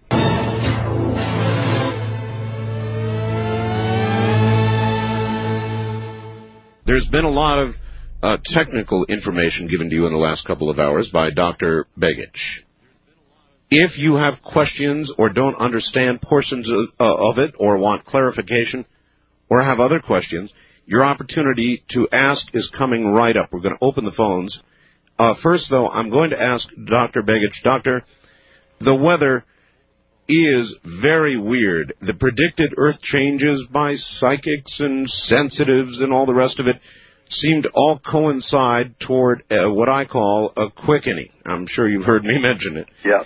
Um, is it possible that Project HAARP is either responsible for or is accelerating uh, a process, uh, a natural process underway? Uh, I'm asking a very broad question. Okay, um, we actually com- dedicated about 50 pages of our text to weather modification applications of this technology, and and the answer is yes, it could in fact um, in, enhance or, or further what is actually um, otherwise might be occurring naturally. And something to you know keep in mind, and, let, and let's talk about weather modification just for a moment because we we haven't even covered that in the course of this last couple hours. That's right. Yes. Uh, the, the idea, one of the ideas was that that what HAARP could create is um, by forcing the energy up, and if you can visualize, pushing the atmosphere up at the same time and then creating drag across. In other words, moving jet streams or weather patterns was one of the one of the original applications envisioned by Bernard Eastlund when he invented the very first patents that are now being used in, in, in designing and, and having been used in building the HAARP system. Right. Okay, so what you in fact do is by changing those jet streams, places that were dry become wet, places that were wet become dry. I mean, you can do that kind of thing if you can generate enough energy to push things up. Now, another application that Dr. Eastlund didn't speak to, but we've we have seen references to and we cite those within the text is the idea of creating standing waves that sort of block energy fronts or weather fronts, if you will. And by triangulating a couple of these ionospheric heaters so that they hit, their energy hits at the same point, thereby creating a standing wave that sort of blocks a weather front. And there's and, if, and there has been reports of these anomalous standing waves, and they were attributed by some people were speculated that they were Russian uh, former Soviet Union transmitters being used right. in that way. All right, let me let me ask this: uh, Could you, for example, uh, with it stall a weather front over the northwest, say Washington State, and make it rain? There is a lot of research that supports that, and I, and I believe the answer to that is yes. And if you look back to the history of the United States on weather modification, um, going back to the 50s and 60s and all the way up until 1976, and the reason 1976 is a key year, that's the year that over 70 countries signed an international agreement saying that, that they would not use weather modification techniques in military applications. In other words, by 1976, the wow. technology had advanced enough for the UN to intervene and say, hey, wait a minute, we don't want these kinds of things utilized in a warfare situation. So then they defined the perimeters under which they could be used domestically. And then in one most recent report that we got from the Department of Commerce that was referencing the HAARP project, trying to explain that the HAARP project wasn't exceeding those perimeters. Okay, they didn't say we're doing weather modification. They just mm-hmm. wrapped themselves around the international agreement and said we're not exceeding it because it's not of the size and magnitude that would create these kind of anomalous occurrences. But the fact is the technology has been here since the early 70s and into the 60s, and they actually felt the need to sign that international agreement to which the United States is is a signatory. And this particular project and projects like it that have the potential of crossing international borders, in the case of Alaska, those international borders are Canada, which is just a couple hundred miles from the HAARP site, and on the other end, several hundred miles, maybe as much as 800 miles to the um, to, to uh, the um, Siberian Soviet uh, Far East. All right, you heard me read the fax from uh, Stan Deyo and he watches satellite imagery and looks at what he calls hotspots on Earth. Uh, I wonder if this mirror effect that you talk about, produced by HAARP with focused energy, could begin producing Earth changes that would be reflected or seen by people like Stan Deyo as heated portions of the Earth Yes, I, th- I think that's probably um, very possible because it's going to be relative heat compared to the area around it, and I think exactly. that's probably how the imaging shows up. Exactly. And so, you know, would it, sh- you know, would it show up in that way? And I think the answer is yes. And going back to the geophysicists that we cite in our text, and we used a lot of advisors. I mean, we used atmospheric physicists, physicists, biochemists, physiologists radio engineers, lots of folks proofed our work before we went to the presses to make sure that we were sound on the science. And all of those things are possible because the concept for people to keep in mind is that very small input can create very large output once a system is already approaching a threshold. And anyone who can see can't can't deny that the Earth planet, as a planetary body, is reaching those thresholds both in weather pattern anomalies, earthquake activities. We even show research where tidal activity is shifted from, um, in, in terms of the North Sea, over a 30-year study showing that actual tides and actual um, wave heights have progressively and steadily increased in the North Sea. And we show the research quoting New York Times, Washington Post, and other major media quoting you know scientific studies showing how that has been tracked and tracked over a long period of time. Doctor, I'm also tracking another uh, number of other anomalies that might be related. One of them is uh, the Antarctic, where a large chunk of ice, and I mean large, is beginning to crack. Right, and that'll split that'll split that ice shield in half. And when that half slides into the ocean, they're speculating ocean height rises of up to 300 feet. That's right. And we're familiar with that research. And when you think about the energy, once it hits these magnetic lines of force up here in the, in the subarctic and arctic regions. Yes, sir. It hits those lines of force and what they found is that it then travels those magnetic lines of force all the way to the other end. So the energy actually starts here, and then if you look in the back of our text, and I know you have it have it there, there's a bunch of diagrams, and one of those actually shows this effect, creating this envelope around the planet. But what it doesn't indicate is what happens when that energy already reaches an area that everyone knows is destabilized right now, and that's the Antarctic. It's at a point where what happens if, and if you look back on that geophysicist I quoted earlier, J.F. Gordon MacDonald, who was a UCLA geophysicist science advisor to Johnson, he indicated exactly that. I mean, when you look at his work in in the book Unless Peace Comes, he indicates that a very small amount of activity in the Antarctic could cause that shelf to slide into the ocean, causing those ocean heights and basically flooding everything that's on the coast of every Next country. item is small indicator perhaps, but uh, fishermen in the North Atlantic right now are reporting the doggonest thing they've ever seen. They've never seen anything like it. Fish that are normally tropical, Caribbean area type fish, are showing up in the North Atlantic, and they can't figure it. They think it's got something to do with the warming of the ocean. Okay, there's there's two ways to look at it, and and there's a lot of debate about this in scientific circles in terms of what causes animals to migrate. And some people say it's the relationship to gravity. Some people say it's the sighting of the sun. Some people say it's water temperatures.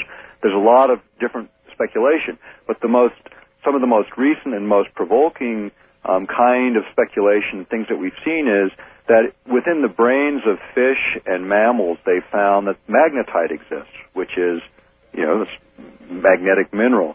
And what they're basically asserting is that perhaps that really what guides all of all of these biological systems in terms of direction Mm-hmm. is in fact magnetic lines of force, and that when those get out of whack, animals are disoriented and show up in the wrong places, or in the case of whales beaching on the shore, dolphins beaching on the shore, pigeons not making it back where they're supposed to go. That's right. All of that is going on right now, and how can it uniformly be explained by one thing or the other?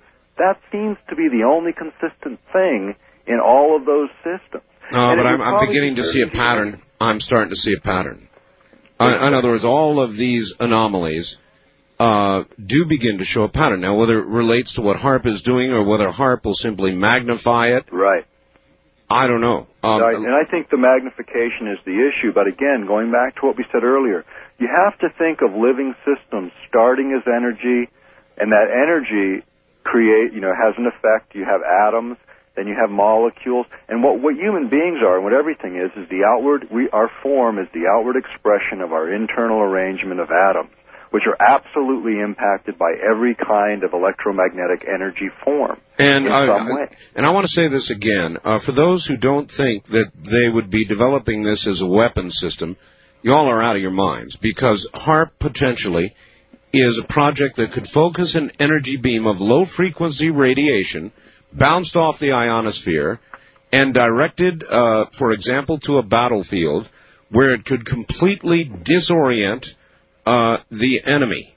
At least that's the idea. And so, if if you could do that, it would be worth a hell of a lot of black budget money to go after. And, and let me tell you something. The pro, the, where we show that particular application is in a document by Maxwell Air Force Base, and it's called Low Intensity Conflict in Modern Technology. And it was written in June of 1986 and can be obtained through interlibrary loan through most public libraries.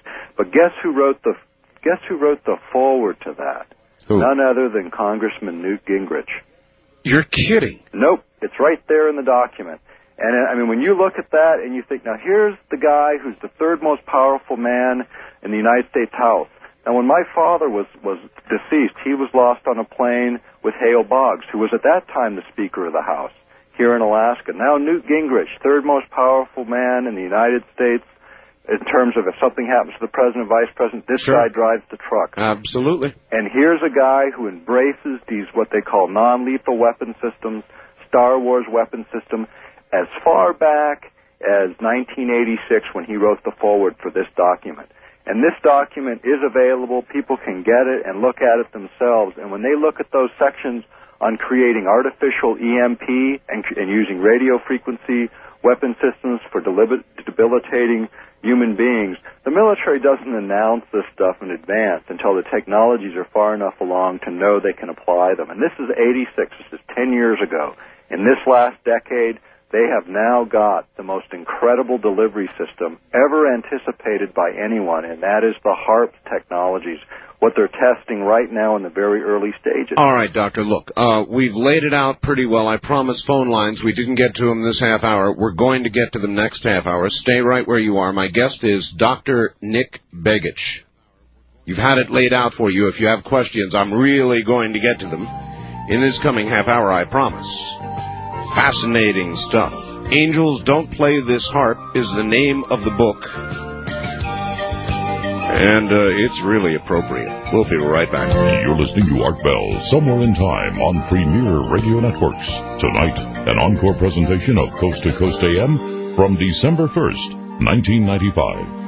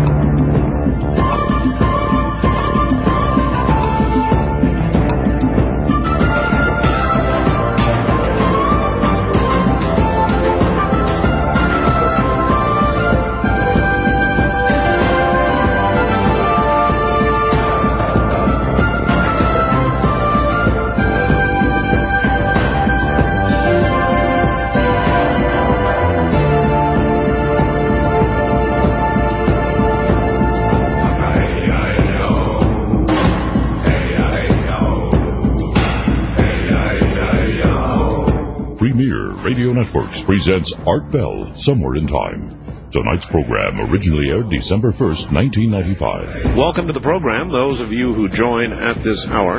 Anything is possible tonight, anything at all. Who knows? But then again, that's kind of the way I like it.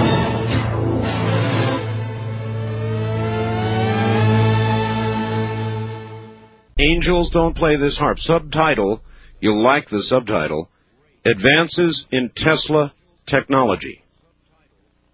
My guest is Dr. Nick Begich. He's in Anchorage, Alaska. He's actually near the HAARP project, as I am near the area called Dreamland. Doctor, are you there? Yes, I am. All right, you ready for a few phone calls? We've got to do this. Let's go. Let's rock. All right. East of the Rockies, you're on the air with Dr. Nick Begich. Where are you calling from, please? Hi, Art. This is Ron in Memphis on uh, WMC. Memphis, Tennessee. All right. You bet. Hi, Doctor. Hi, how are you? Um, I was thinking about uh, all the different uh, scenarios you set up here, and I had, actually had two questions. Um, it seems possible with this technology that uh, you'd be able to focus an energy beam onto like an aircraft, uh, a ship, or, or even a submarine, and create a sort of force field. And that force field would be able to conceal a craft. And uh, if that's possible, it can man- maneuver uh, just about anywhere in the world undetected.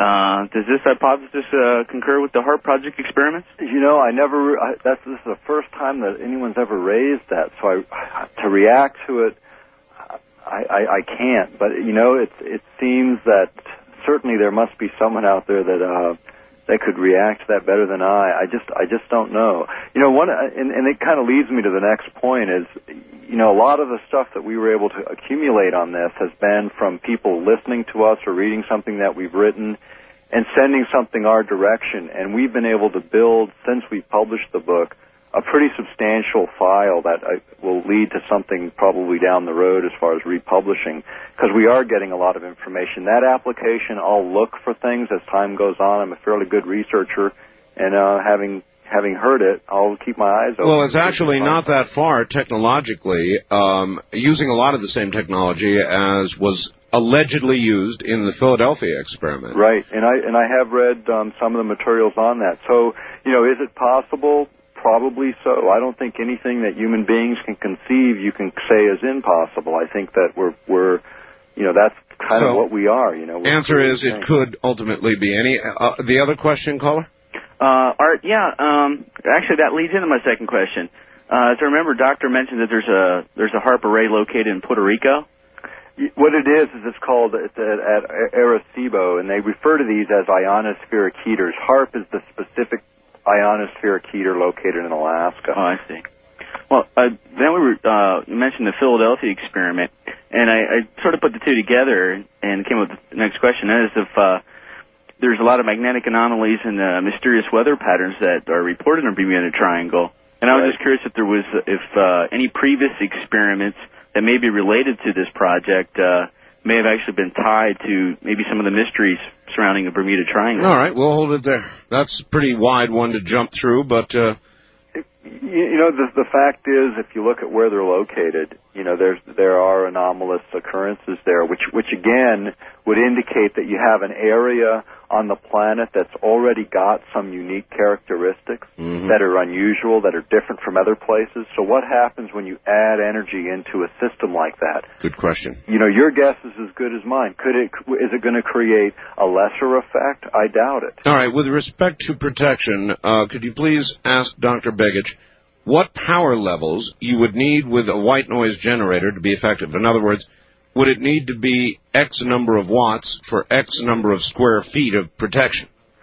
You know, that's again the person that I got the information from on how to how to link it up, what basic components was Dr. Patrick Flanagan, and we are going to publish that in newsletter form, and everyone that has gotten a book will get a copy of that. Oh. Perhaps when we have the actual circuit design, we can get that to you, Art, and you can get get that to the listeners because we sure do want people to know the specifics. But if you've got an electronics background, you can configure what we described earlier. The power Absolutely. level I'm just going to have to get it for you and get it back to you. All right, um, that would be important. Um, from Alaska, right up there by you, 75 miles north of HAARP. Is this is why is this why we have only three or four inches of snow here? Normally, we've got five or ten feet by now. Lee from Summit Lake, Alaska. You know that that's come up because here in Anchorage we're we're dealing with about an inch of snow, but of really cold temperatures, and that is unusual. Again, in, in this specific case, I, I don't think so. It's, I don't think it's directly related to HAARP because it's been on intermittently, and I just don't think so. But you know, is it is it creating a worsening or a, uh, or is it enhancing an already a naturally occurring weather pattern? Maybe. That could very well be. All right, west of the Rockies, you're on the air with Dr. Nick Begich. Where are you calling from, please? Seattle. Seattle, yes, sir. Hi. Um, I uh, happened to see an article. Was it back in the 70s in a kind of kind of a tabloid magazine? It kind of had some different things, but it mentioned geophysical warfare and they'd first observed some stuff in was it southern Germany where that people had naturally become affected by uh, the weather or the electromagnetic field around in the area.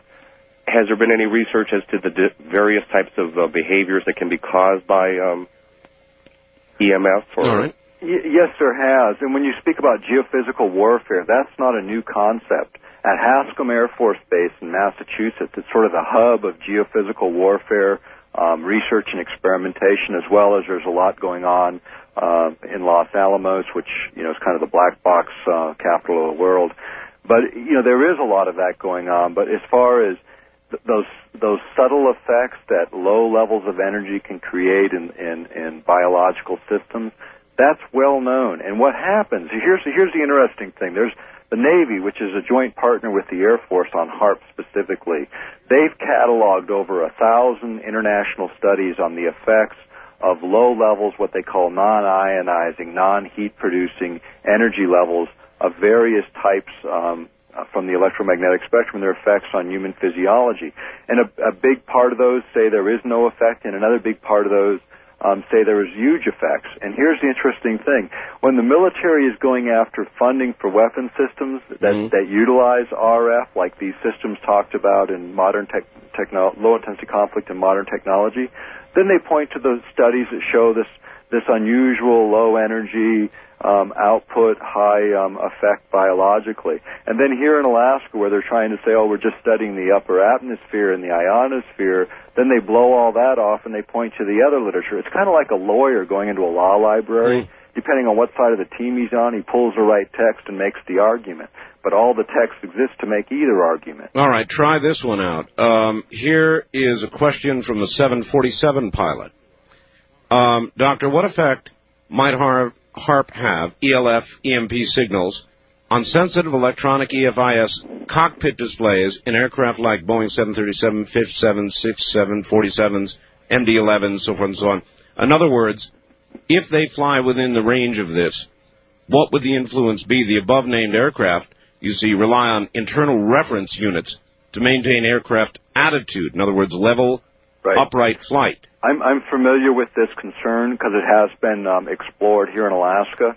And what, what the concern also involves is the more modern aircraft, instead of cabling, um, linking the flaps, they're done by, um, they're moved by um, radio signals activating uh, motors or what have you to cause those flaps to move, which actually make the planes go up and down. And so the concern is, well, will this interfere with those radio transmissions, or will it create Yes. um, will it will it make those flaps move when they're when they when and, and limit the um, pilot from being able to control them? Exactly. And what the Air Force has done is the answer is yes, it can. And the Air Force here in Alaska, when they set the system up, set up a radar that supposedly is supposed to capture anyone coming into the area and shut the transmitter off if they get too close so don't Uh-huh. create the effect. But here's the other part of that equation. At the same time they're saying they're guarding against it, in the documents that we found that they produce, they're looking to create what they're describing as a runaway effect in the ionosphere where there's a huge energy effect. And then the question is, can they shut it off? And that's a really, really important question for pilots to be asking. It is. And in addition, when they go to this 100 billion watt mode, uh, and you're talking about a 30 degree beam width coming back to Earth, how do you control aircraft in such a wide zone as that? Exactly. And, and, and that 100 billion watt, again, I want to emphasize, that was the desired level in Technical Memorandum 195 by the government.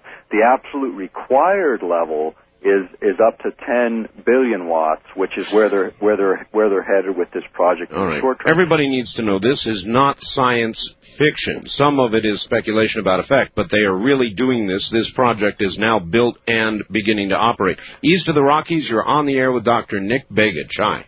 Is this uh, technology similar at all to uh, pulse modulated RF pain field generators? All right. Uh, before we answer that, uh, where are you? Oh, I'm in Memphis. Memphis. All right. Uh, you know, uh, again, the, you're talking about um, a, a small um, weapon system to create a physiological effect, what they're calling non-lethal weapons.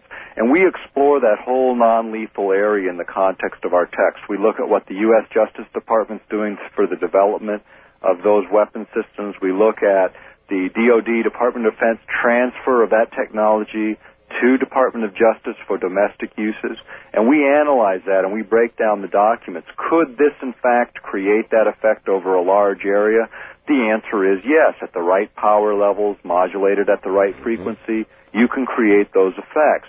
And, and those are the things we're concerned about. This is a giant non-lethal weapon on the one hand, and that's such a misnomer. I mean, non-lethal, what's that mean? I mean, it's, it's a word they're using to sort of downplay these weapon systems. And whenever they refer to them now, you won't see them talking too much about microwave weapons anymore. Now what they're talking about is things that dissolve rubber tires and cause Right. people to get caught up in gooey, sticky stuff. You Right, know? and also who, uh, even if it doesn't move flaps, uh, I don't know anybody out there who wants a mentally confused 747 pilot. Um, first time caller line, you're on the air with Dr. Nick Begich. Hi. Hi, Art. Where are you, sir? Jim in Placitas, New Mexico. All right. And I'm a 747 pilot. Okay. About three weeks ago, flying between, uh, actually New York up over Canada to Anchorage. We have a big base up there. Uh, the airplane has three autopilots.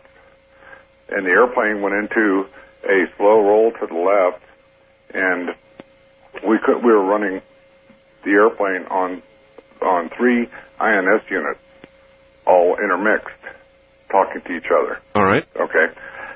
And the airplane turned to the left, reached about a 30 degree bank, disconnected the autopilot, tried B autopilot, same thing, C autopilot, same thing.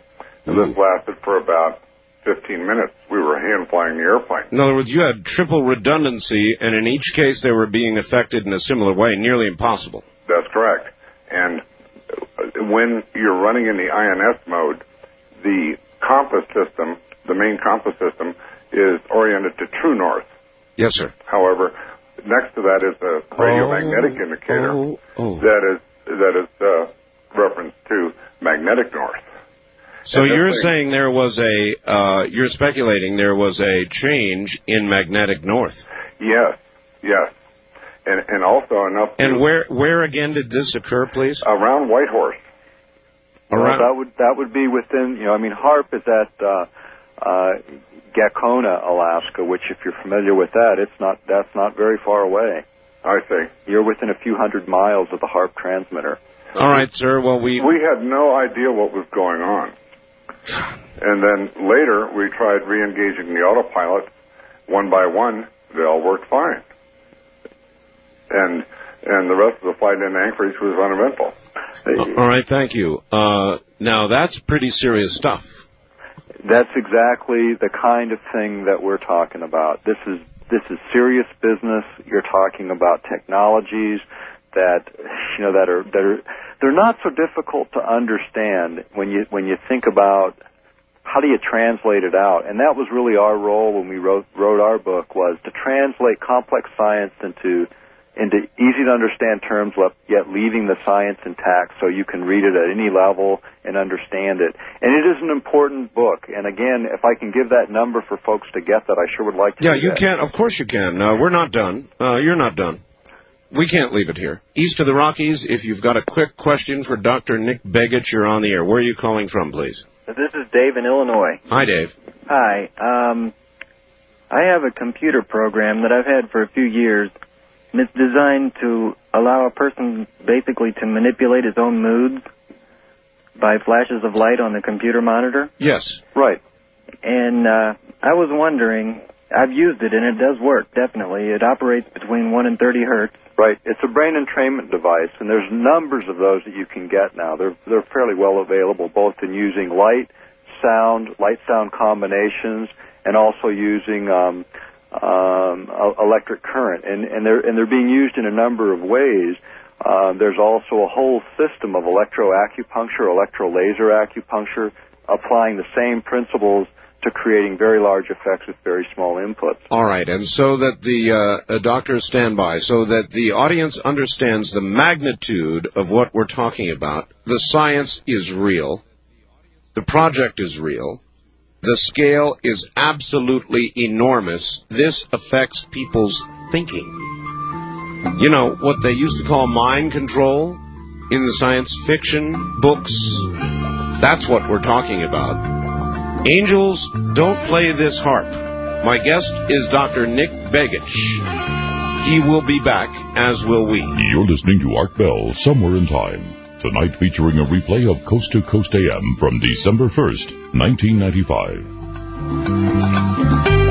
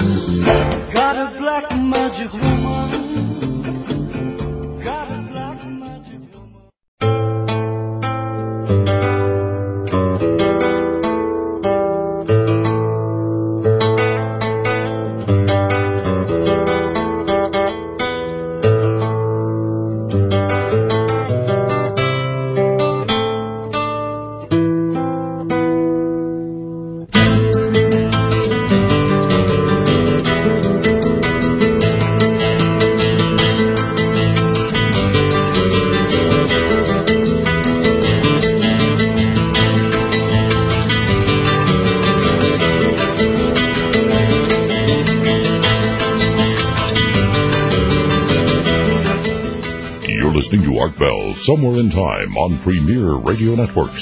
Tonight, an encore presentation of Coast to Coast AM from December 1st, 1995. Tally ho in the nighttime, all night live talk radio. It's your turn with Dr. Nick Begich.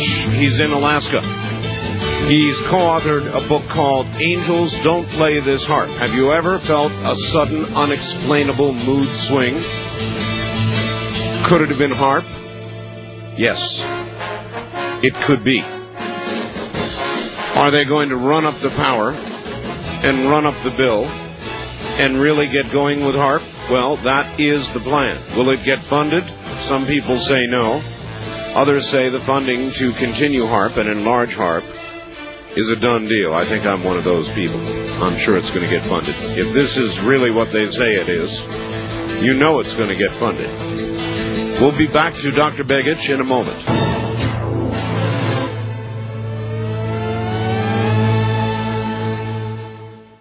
Now to Alaska and Dr. Nick Begich. Doctor? How are you? Um, very well, thank you. Uh, you're you're doing quite a marathon here. but this is, I, I think this is very, very important. It's something the American people have got to know about.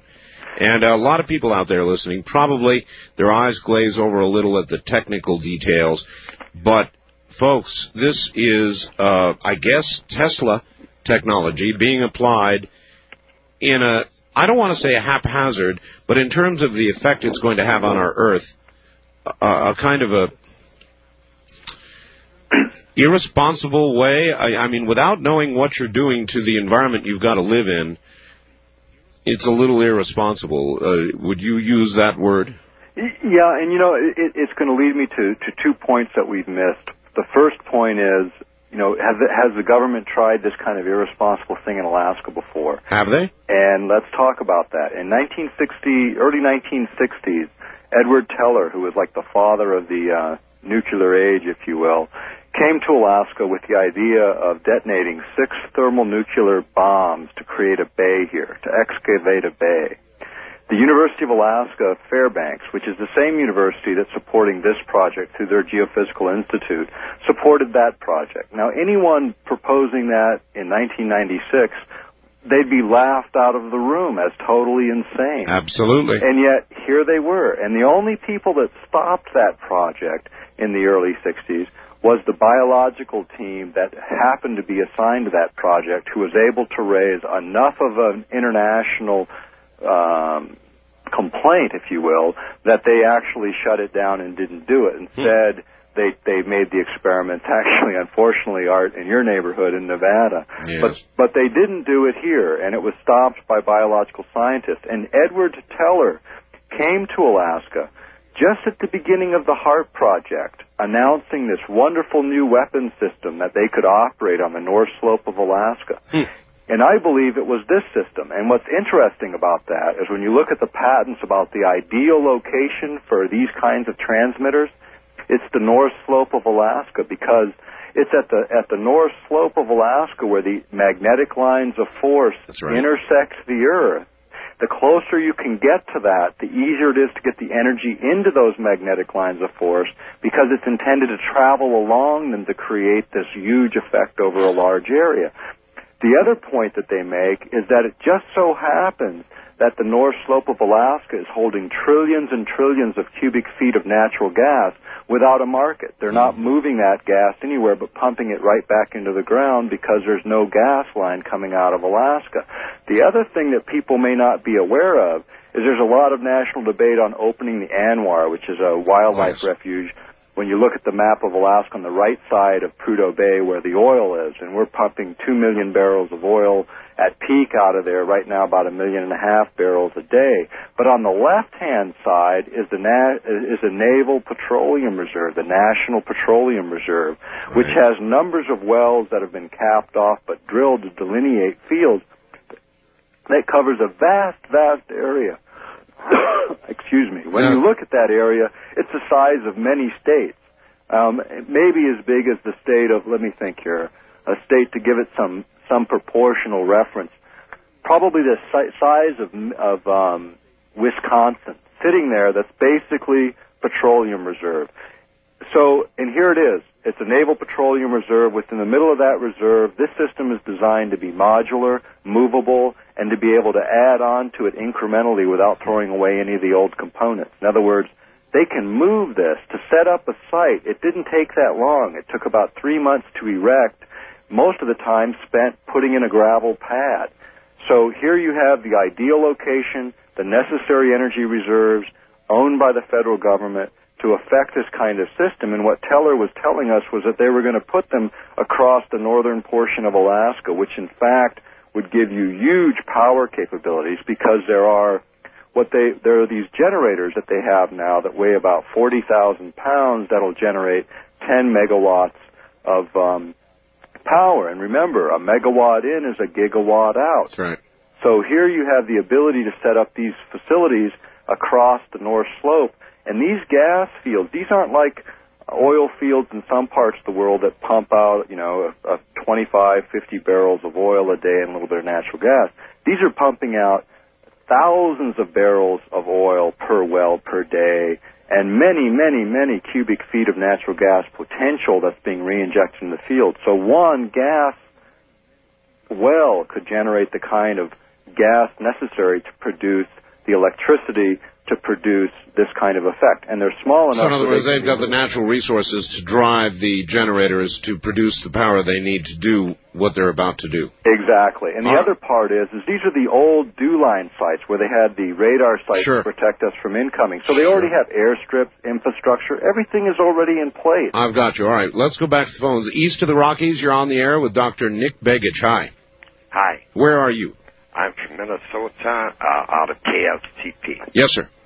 Yes, what concerns me, and uh, from uh, a lot of studies of my own, is that uh, using this HAARP program, I'd like to ask Dr. Begich if that couldn't be used in Bosnia, Croatia, and Serbia, where you not only have their armies and their people, but you're also going to have the Russians in there along Yep. with the Americans. That's true. Now, can that be uh, zeroed in in uh, certain areas, either on the masses in certain cities, All right, all right. or also individuals, so uh, their actions or reactions can be controlled, and also does Mr. Uh, Gingrich, uh, uh, President Clinton, and those high up in office in American politics know about this right now? All right, that's a that's a good question. We'll hold it there. First, um, he, he raises a very interesting question with respect to Bosnia. If you can use HAARP technology to irritate human beings, to drive them to um, irrational acts, even, um, and we certainly have lots of irrational acts going on in this country and elsewhere, totally irrational. Uh, could it be used the other way around? Yes. In other words, could you calm people, literally almost putting them into a comatose or sleep state? Yes, you can. In fact, there was a device used by the by the um, Russians during the Vietnam War called the LIDA device, L-I-D-A, and that device was used for placing prisoners of war in trance, and it was using um, a, a radio frequency to do it. And what it did is put them in trance, put them in a very relaxed sleep state where then they could extract intelligence from them. What, what, what has happened since then is the development of a new class of weapons that are, you know, HAARP is like the biggest one there is, but, you know, scaling it down to battlefield type um, equipment, the answer is yes, and I believe that the, that the U.S. government and other governments have this technology now. And this, you know, and this kind of begs the other question. And, and you know, my area of research before jumping into this project was was electrophysiology, and the and basically the other the bright side of this technology in the sense that what's going on with brain entrainment technologies, there's a whole array of equipment and research happening all over the world. I just returned from a conference in Sri Lanka that was an alternative medicine conference, 67 countries represented, talking about all of the things that are happening in these in these areas. And there's a lot going on. This same basic knowledge, the same basic science can be applied to living systems in a positive way. The kinds of things that are happening with this technology, dealing with, say, hyperactive children, for Yes, instance, sure. where, where their brainwave frequencies are at a higher rate than they need to be and they can't get focused and they can't concentrate. Right. These same brain entrainment technologies, when deliberately used in a positive way, can slow that brain activity into the range where a child can learn. Not And, and so it is with learn- most technologies, powerful technologies. They can be used for the good or the bad. Uh, Exactly. all right, west of the Rockies, you're on the air with Dr. Nick Begich. Hi. Yes, good morning, Art. Uh, uh, quick comment. Uh, uh, incidentally, uh, I guess you knew that uh, Secretary Perry came out of the exotic uh, weaponry uh, part of the Pentagon when they put him in. But Yes. uh, you know, going back a few years in this, uh, uh, resonances were noted in uh, in uh, geophysical magnetic measurements, uh, gravitational measurements, and this sort of thing. And the people wonder how you know a little bit of power, and of course uh, even a, a gigawatt at uh, many gigawatts uh, are relatively small compared to nature's forces. But still, when you when you're exciting resonances, uh, and people could do this by holding down a piano string an octave away and, and slam a, and slam a, you know a string either side. You know, they will find that the uh, uh, the resonance of that string is affected. But uh, uh, there there was a, a book written called The Body Electric by Robert Becker. And a chapter called Maxwell's Silver Hammer might be of interest to people, and I suggest that they get the book. Uh, We we quote Becker um, extensively in our text. We quote his book Cross Currents in particular, and you know all of what you're saying is correct, and it's the idea of small input, large output, and if it's at the right frequency in the right way, you can create profound effects. And you think that's exactly what HAARP is going to do? Exactly, and and what and what we had said earlier, and I think several hours ago, Yes. was the idea that Jose Delgado, while working at Yale University, one of the brightest folks in terms of of this kind of technology, in terms of brain entrainment and manipulation of brain patterns, found that energy levels at one fiftieth, one over five zero of the Earth's naturally occurring energy, um, was sufficient as long as the energy was rhythmic you know, or or the frequency was rhythmic and in the right waveform. So in that sense, you know, we have tremendously more energy available with HAARP. um, and systems Sure. like HAARP to create those effects. Well, to imagine that our government would not, given the opportunity, like to be able to control behavior around the world or in areas of conflict remotely, electronically, uh, to imagine they would not move forward in these areas, you would have to be one of the more naive people walking the face of the planet. Uh, Wildcard line, you're on the air with Dr. Nick Begich. Hi. Hi, uh, KABC Los Angeles. Yes, sir. Uh, two questions, Dr. Begich. Uh, would this HAARP have any effect on what they call the Schumann resonance? And also, Vladimir Zhirinovsky, that Russian, mentioned in a speech one time a thing called an ellipton. Now, would that be similar to what you're talking about, that beam weapon, or like a scalar weapon? Okay, what? Let's let's talk. Let's take the first part of the question um, uh, first, and and you're gonna have to restate it because now it's getting late. Schumann, uh, the Schumann resonance. Okay, Schumann resonance. Right. The, the answer is is yes. Okay, but you know the Schumann resonance at 7.83 hertz, which is sort of the natural pulsation of the Earth, it does vary from place to place slightly. Okay. Okay. But but if you zero in on that resonance and you and you are pulsing energy at the same frequency, then you're disturbing the Earth itself. And in other words, you can create this small input again, large output. If they if they hit that window frequency that's at the right pulsation of already naturally occurring frequencies, they can create a very large output. And that's where when we were talking earlier, could it create a pole shift? Could it create some kind of a magnetic shift or some kind of other, uh, you know, potential disaster?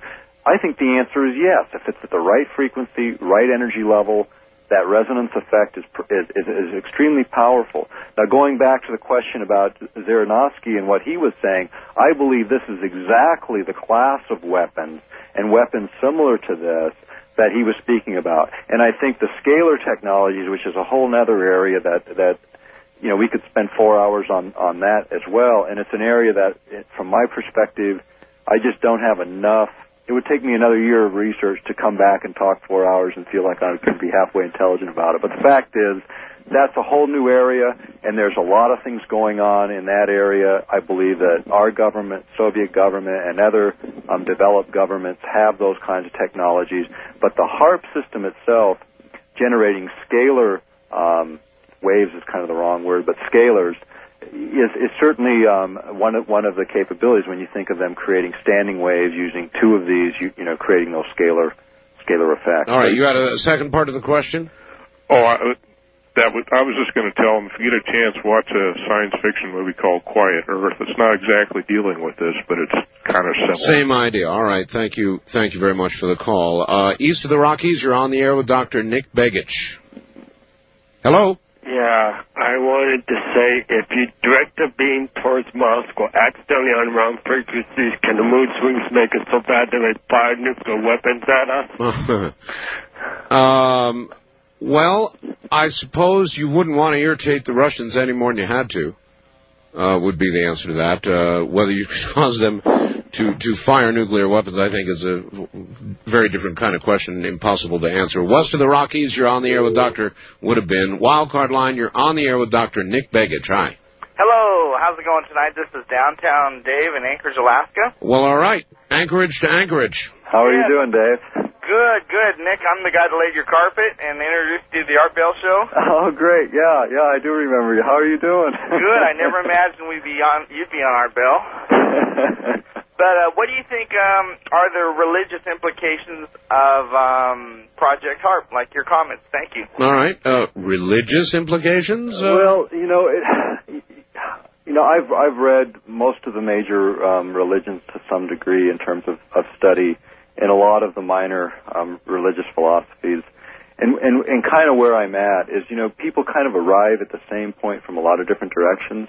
And there's a lot, and you know, we're at the end of the millennium. There's a lot of, of speculation and Oh, yes. religious quarters and by psychics, by all kinds of people.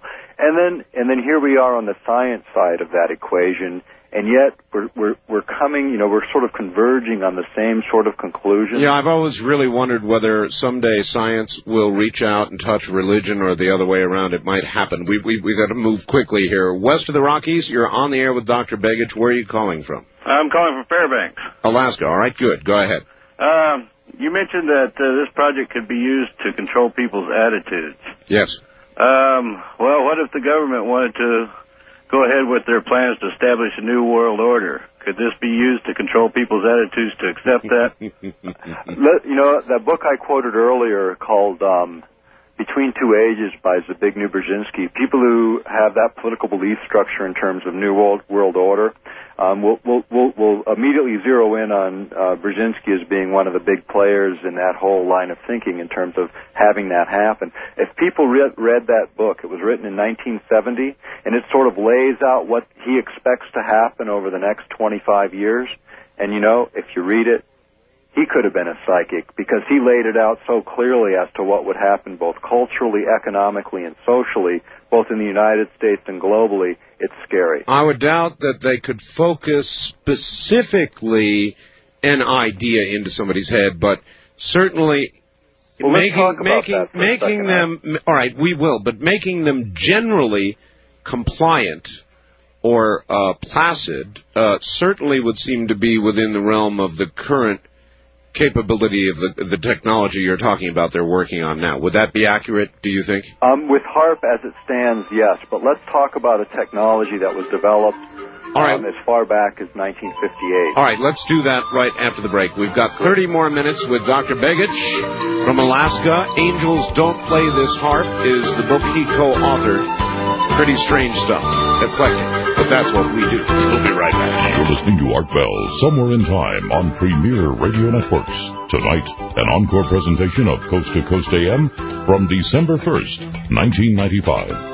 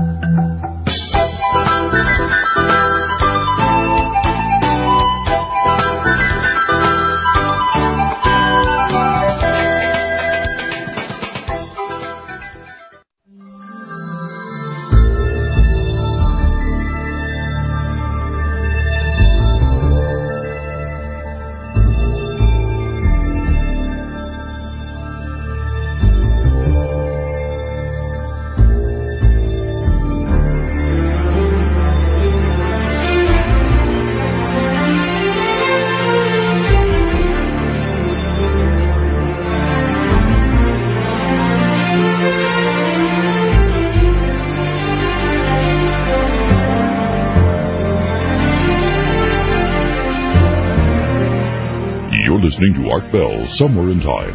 Tonight featuring a replay of Coast to Coast AM from December 1st, 1995. Angels Don't Play This HAARP Advances in Tesla Technology. Uh, uh, co-authored by Do- Dr. Nick Begich, who is my guest, and we've got just blazing phone lines here, so we're going to try to concentrate this last half hour on those. Now, Doctor, we've got a lot of people on the line, so let's try in the last uh, bit here to run through a bunch of calls. How about it? That sounds great. All right, then here we go. On the first time caller line, you're on the air with Dr. Begich. Hi. Hi, Where are you? I'm in Salt Lake City, Utah. All right. A quick question. In the future, if I call an 800 number, eh, am I west or east? You're west. Okay. Um, I remember about a year ago this last summer, in the summer of 84, uh, 94 rather, Yes, sir. We had a lot of people calling you over a couple week period saying that they were just feeling generally uneasy, Oh, yes. I do recall that. Yes. that they were feeling, I, and I remarked at the time because I had been having similar feelings. I went, gee, what is that? And uh, there was never anything anybody could pin on that. Doctor, could this be related? Okay, the HAARP facility did not start operating. Uh, the first test was December 15th, 1994. So Ah, yes, but you said there were other. Exactly. Uh-huh. so there are other um, radio frequency transmitters, and and you know, and, I- and I think there's you know there's probably I, it would be unre- it would be more unbelievable to suspect that they didn't have smaller units in battlefield um, use at this particular juncture. I, and and there's a lot of speculation that they utilized. Um, Smaller systems for the Gulf War, and some of these larger systems for other experimentation. Battle battlefield HAARP, so to speak, huh? Right. And you know, and what we did in the text is we touched on those things, but we really delineate between what's speculation and what the facts are. And as we Sure. as we roll through the book, each place where there's a fact, we footnote it right at the bottom of the page so a person can go right to it and know where we drew it from. All right. And and it's it's cleanly laid out so that those kinds of questions can get answered. All right, good. West of the Rockies, you're on the air with Dr. Nick Begich. Where are you calling from, please? Maui, Hawaii. Maui, Hawaii. Okay. Yeah, my name is Tim. Uh, doctor, I've got a couple questions for you. And of course, uh, I don't know if you folks remember or not, but when the daily briefing officer came out at the end of the air war, when they were ready to start the ground war in the, in, uh, in the uh, Middle East war, the daily briefing officer stated that uh, now we're going to turn on the psyops. He caught himself very quickly, began to change his approach of what he was saying. And it, of course, was very mysterious that they all just surrendered after they were dug in and entrenched for a long time. But that's not my question. It is a good point, though. Yeah, um, and that that can be documented, by the way. That is on tape. Um, we're down here in Hawaii. I'm an electromagnetic engineer, and uh, we've been keyed into this thing since uh, about March or April. And I've read your uh, not your book, but I've read your article in the uh, Tesla uh, uh, Extraordinary Science, and um, gotten some additional information. I've also read the Eastlund patents completely, and I understand them, of course. And uh, the thing is, is that we're hearing here, actually hearing, and I'd say it's four out of ten people are hearing a very high frequency pitched sound. In my mind, I used to work in the studios. It sounds like it's about anywhere from 14 to 16 K, meaning as far as kilohertz are concerned, uh, an audible frequency. Excuse me. but the the thing that we're finding is is that when we take a regular audio spectrum analyzer, we're not able to at all identify this frequency in terms of any amplitude over normal base uh, ambient uh, amplitude of all uh, Let, sounds let, me, heard. let me stop you and ask you, uh, throughout the Hawaiian Islands, on Maui, how widespread? It's everywhere. We can even go down into deep gulches and ravines where there is absolutely no RF. And by the way, we have a uh, uh, we have a uh, 15, uh, 14 gigahertz spectrum analyzer. We're trying to get a 50 KU, uh, Ka band spectrum analyzer amp so that we can see if this uh, is a much higher frequency. But uh, we were able to take a automobile radar unit which will detect K, uh, Ka band, which is between 43 and 50 some gigahertz Right.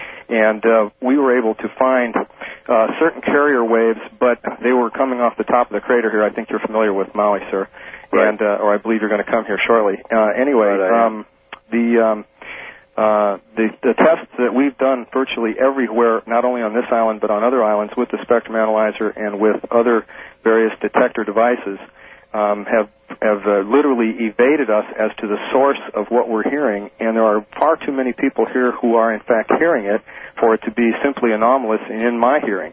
I worked in studios in Los Angeles for years, and I keyed and tuned up my ears to hear very slight nuances of sound changes. And uh, the bottom line here is is that um, this is so loud at night when the actual ambient uh, noise level or noise floor of the environment that I live in, and Maui is a very quiet place because we don't have a lot of traffic and things here, that um, uh, sometimes I find myself literally waking in the middle of the night. I've also had myself during the middle of the day literally go into brain lock, literally where I have had no ability to understand who I was, where I was, and I was in my own house. I was going to the refrigerator, as it turned out, and it lasted for 10 seconds. And um, I shook it off, meaning I shook my head and I go, what in the world is going on here? But it was very strange. I, we also periodically, in surveying people, have found that people um, have had strange pains in their in their side of their head on the left side, a pain that periodically maybe only happens uh, once a month, but the pressure and the pain of it is so great that you literally feel like you're going to drop to the floor. All right. And Well, uh, so I'd just like to know. I think that uh, in studying how they're projecting this this pattern and this beam, many times I think they may be testing it out over the ocean, possibly, or on a uh, grid line or flux line over the ocean. And I think that something is going on here on a full time basis. They're All also building a, sir. They're also building a particle accelerator on top of the crater here. All right, thank you. Um, that's from Maui. That's quite a story. If, if I can respond to that, I've heard rumor that there is um, a small RF transmitter being used on Maui. I'll be there sometime in early March to lecture. But when you talk about the impact on individuals, and because you're technically oriented, there's a patent that you should look up. It's number 3393279, and it was issued to Patrick Flanagan on July 16th, 1968. And what it is, is it's for a device called a neurophone that was also written up in um, the September 14th, 1962 um, copy of Life magazine. And the neurophone is a device that takes sound digitizes that sound, and then inputs it through any nerve ending where it ends up in the brain. So it sounds like you're hearing something, but it's done with an electromagnetic digitized transmission. And when he first invented this this device, it was in the early 50s, or excuse me, the late 50s, and he applied for a patent, and it took him seven years to finally get that patent. And what happened is the patent office denied it, said it'd never work. He took the device in, asked if there was a deaf employee or someone deaf on the staff that they could test this with. They had one, a deaf person, came in, they hooked him up to the neurophone. For the first time in 15 years, the guy could hear. They immediately opened the case file, granted him the patent. Subsequently, he then applied a month later for a second patent that he had developed working in a Navy project on dolphin speech through Tufts University.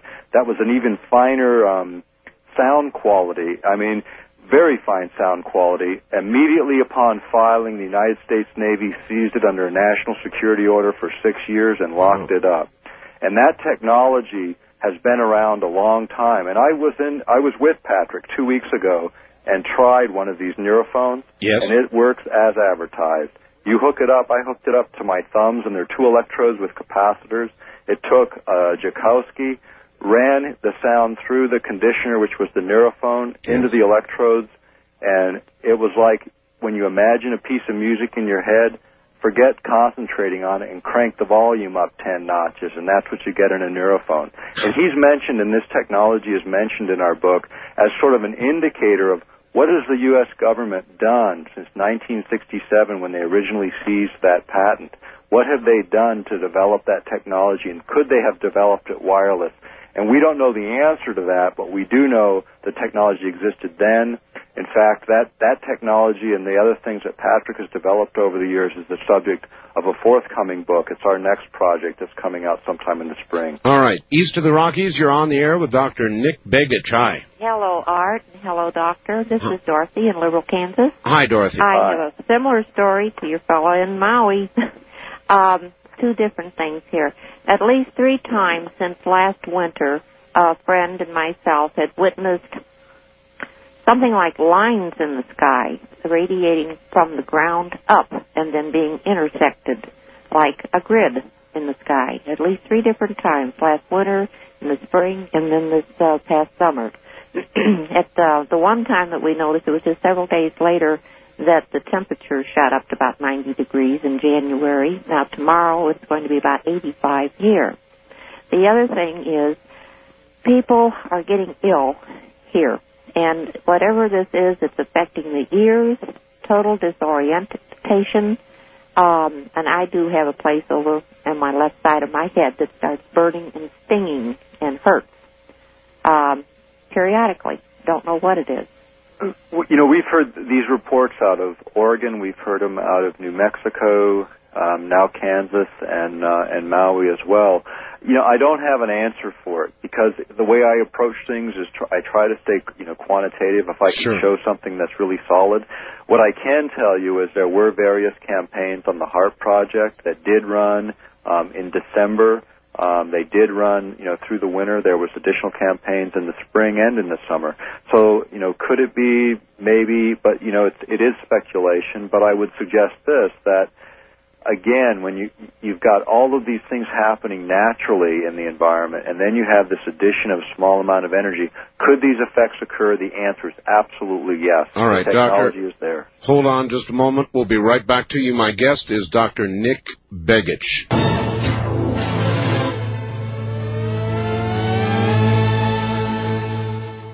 All right, trying to squeeze, squeeze, squeeze in as much as we can here, Doctor. Um, uh, from Madison, Wisconsin, you're on the air with Dr. Nick Begich. Hi. Thanks to you, Art, for getting this out on the air. It's like Uh, getting a lottery to get through. Yeah. Okay.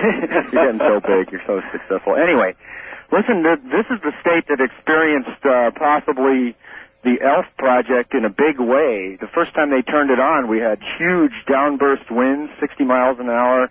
We had thunderstorms. We had lightning and thunder, even in the winter. And, you know, I, I'm wondering what the correlation between Project ELF here and Project HAARP there is. Are they really identical projects? What, what you have here is And, a and much one other question, too. But go ahead. Well, one at a time.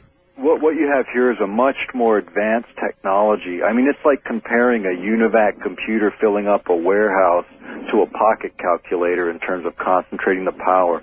They've just gone so much further with the technologies that what they can do with this tool is is it's, it's much more controllable, much more versatile. It just has the capabilities, uh, you know, are just are just incredible. And it's you know going back to what they originally built in Wisconsin, it was predominantly a communication device that did have a number of these side effects. But I don't believe at that point in the game that they were really looking so much for that as as maybe just playing with it, trying to see where the perimeters were. But this, I believe, was deliberately designed to create all of these effects that over the last 30 and 40 years they've been building towards. The only thing they were lacking were these last few patents that gave them the capacity to focus that energy and deliver it to the ionosphere so they could create a global effect. And you know what this speaks to is is a is a document that we found and it was the last one of the last documents we found which was a put together by the United States military and it's called uh, the revolution in military uh, military affairs and conflicts short of war, and it was put out by the U.S. Army War College. And what it discusses is that the in order to introduce these kinds of new technologies, it will require a revolution in the way people view things.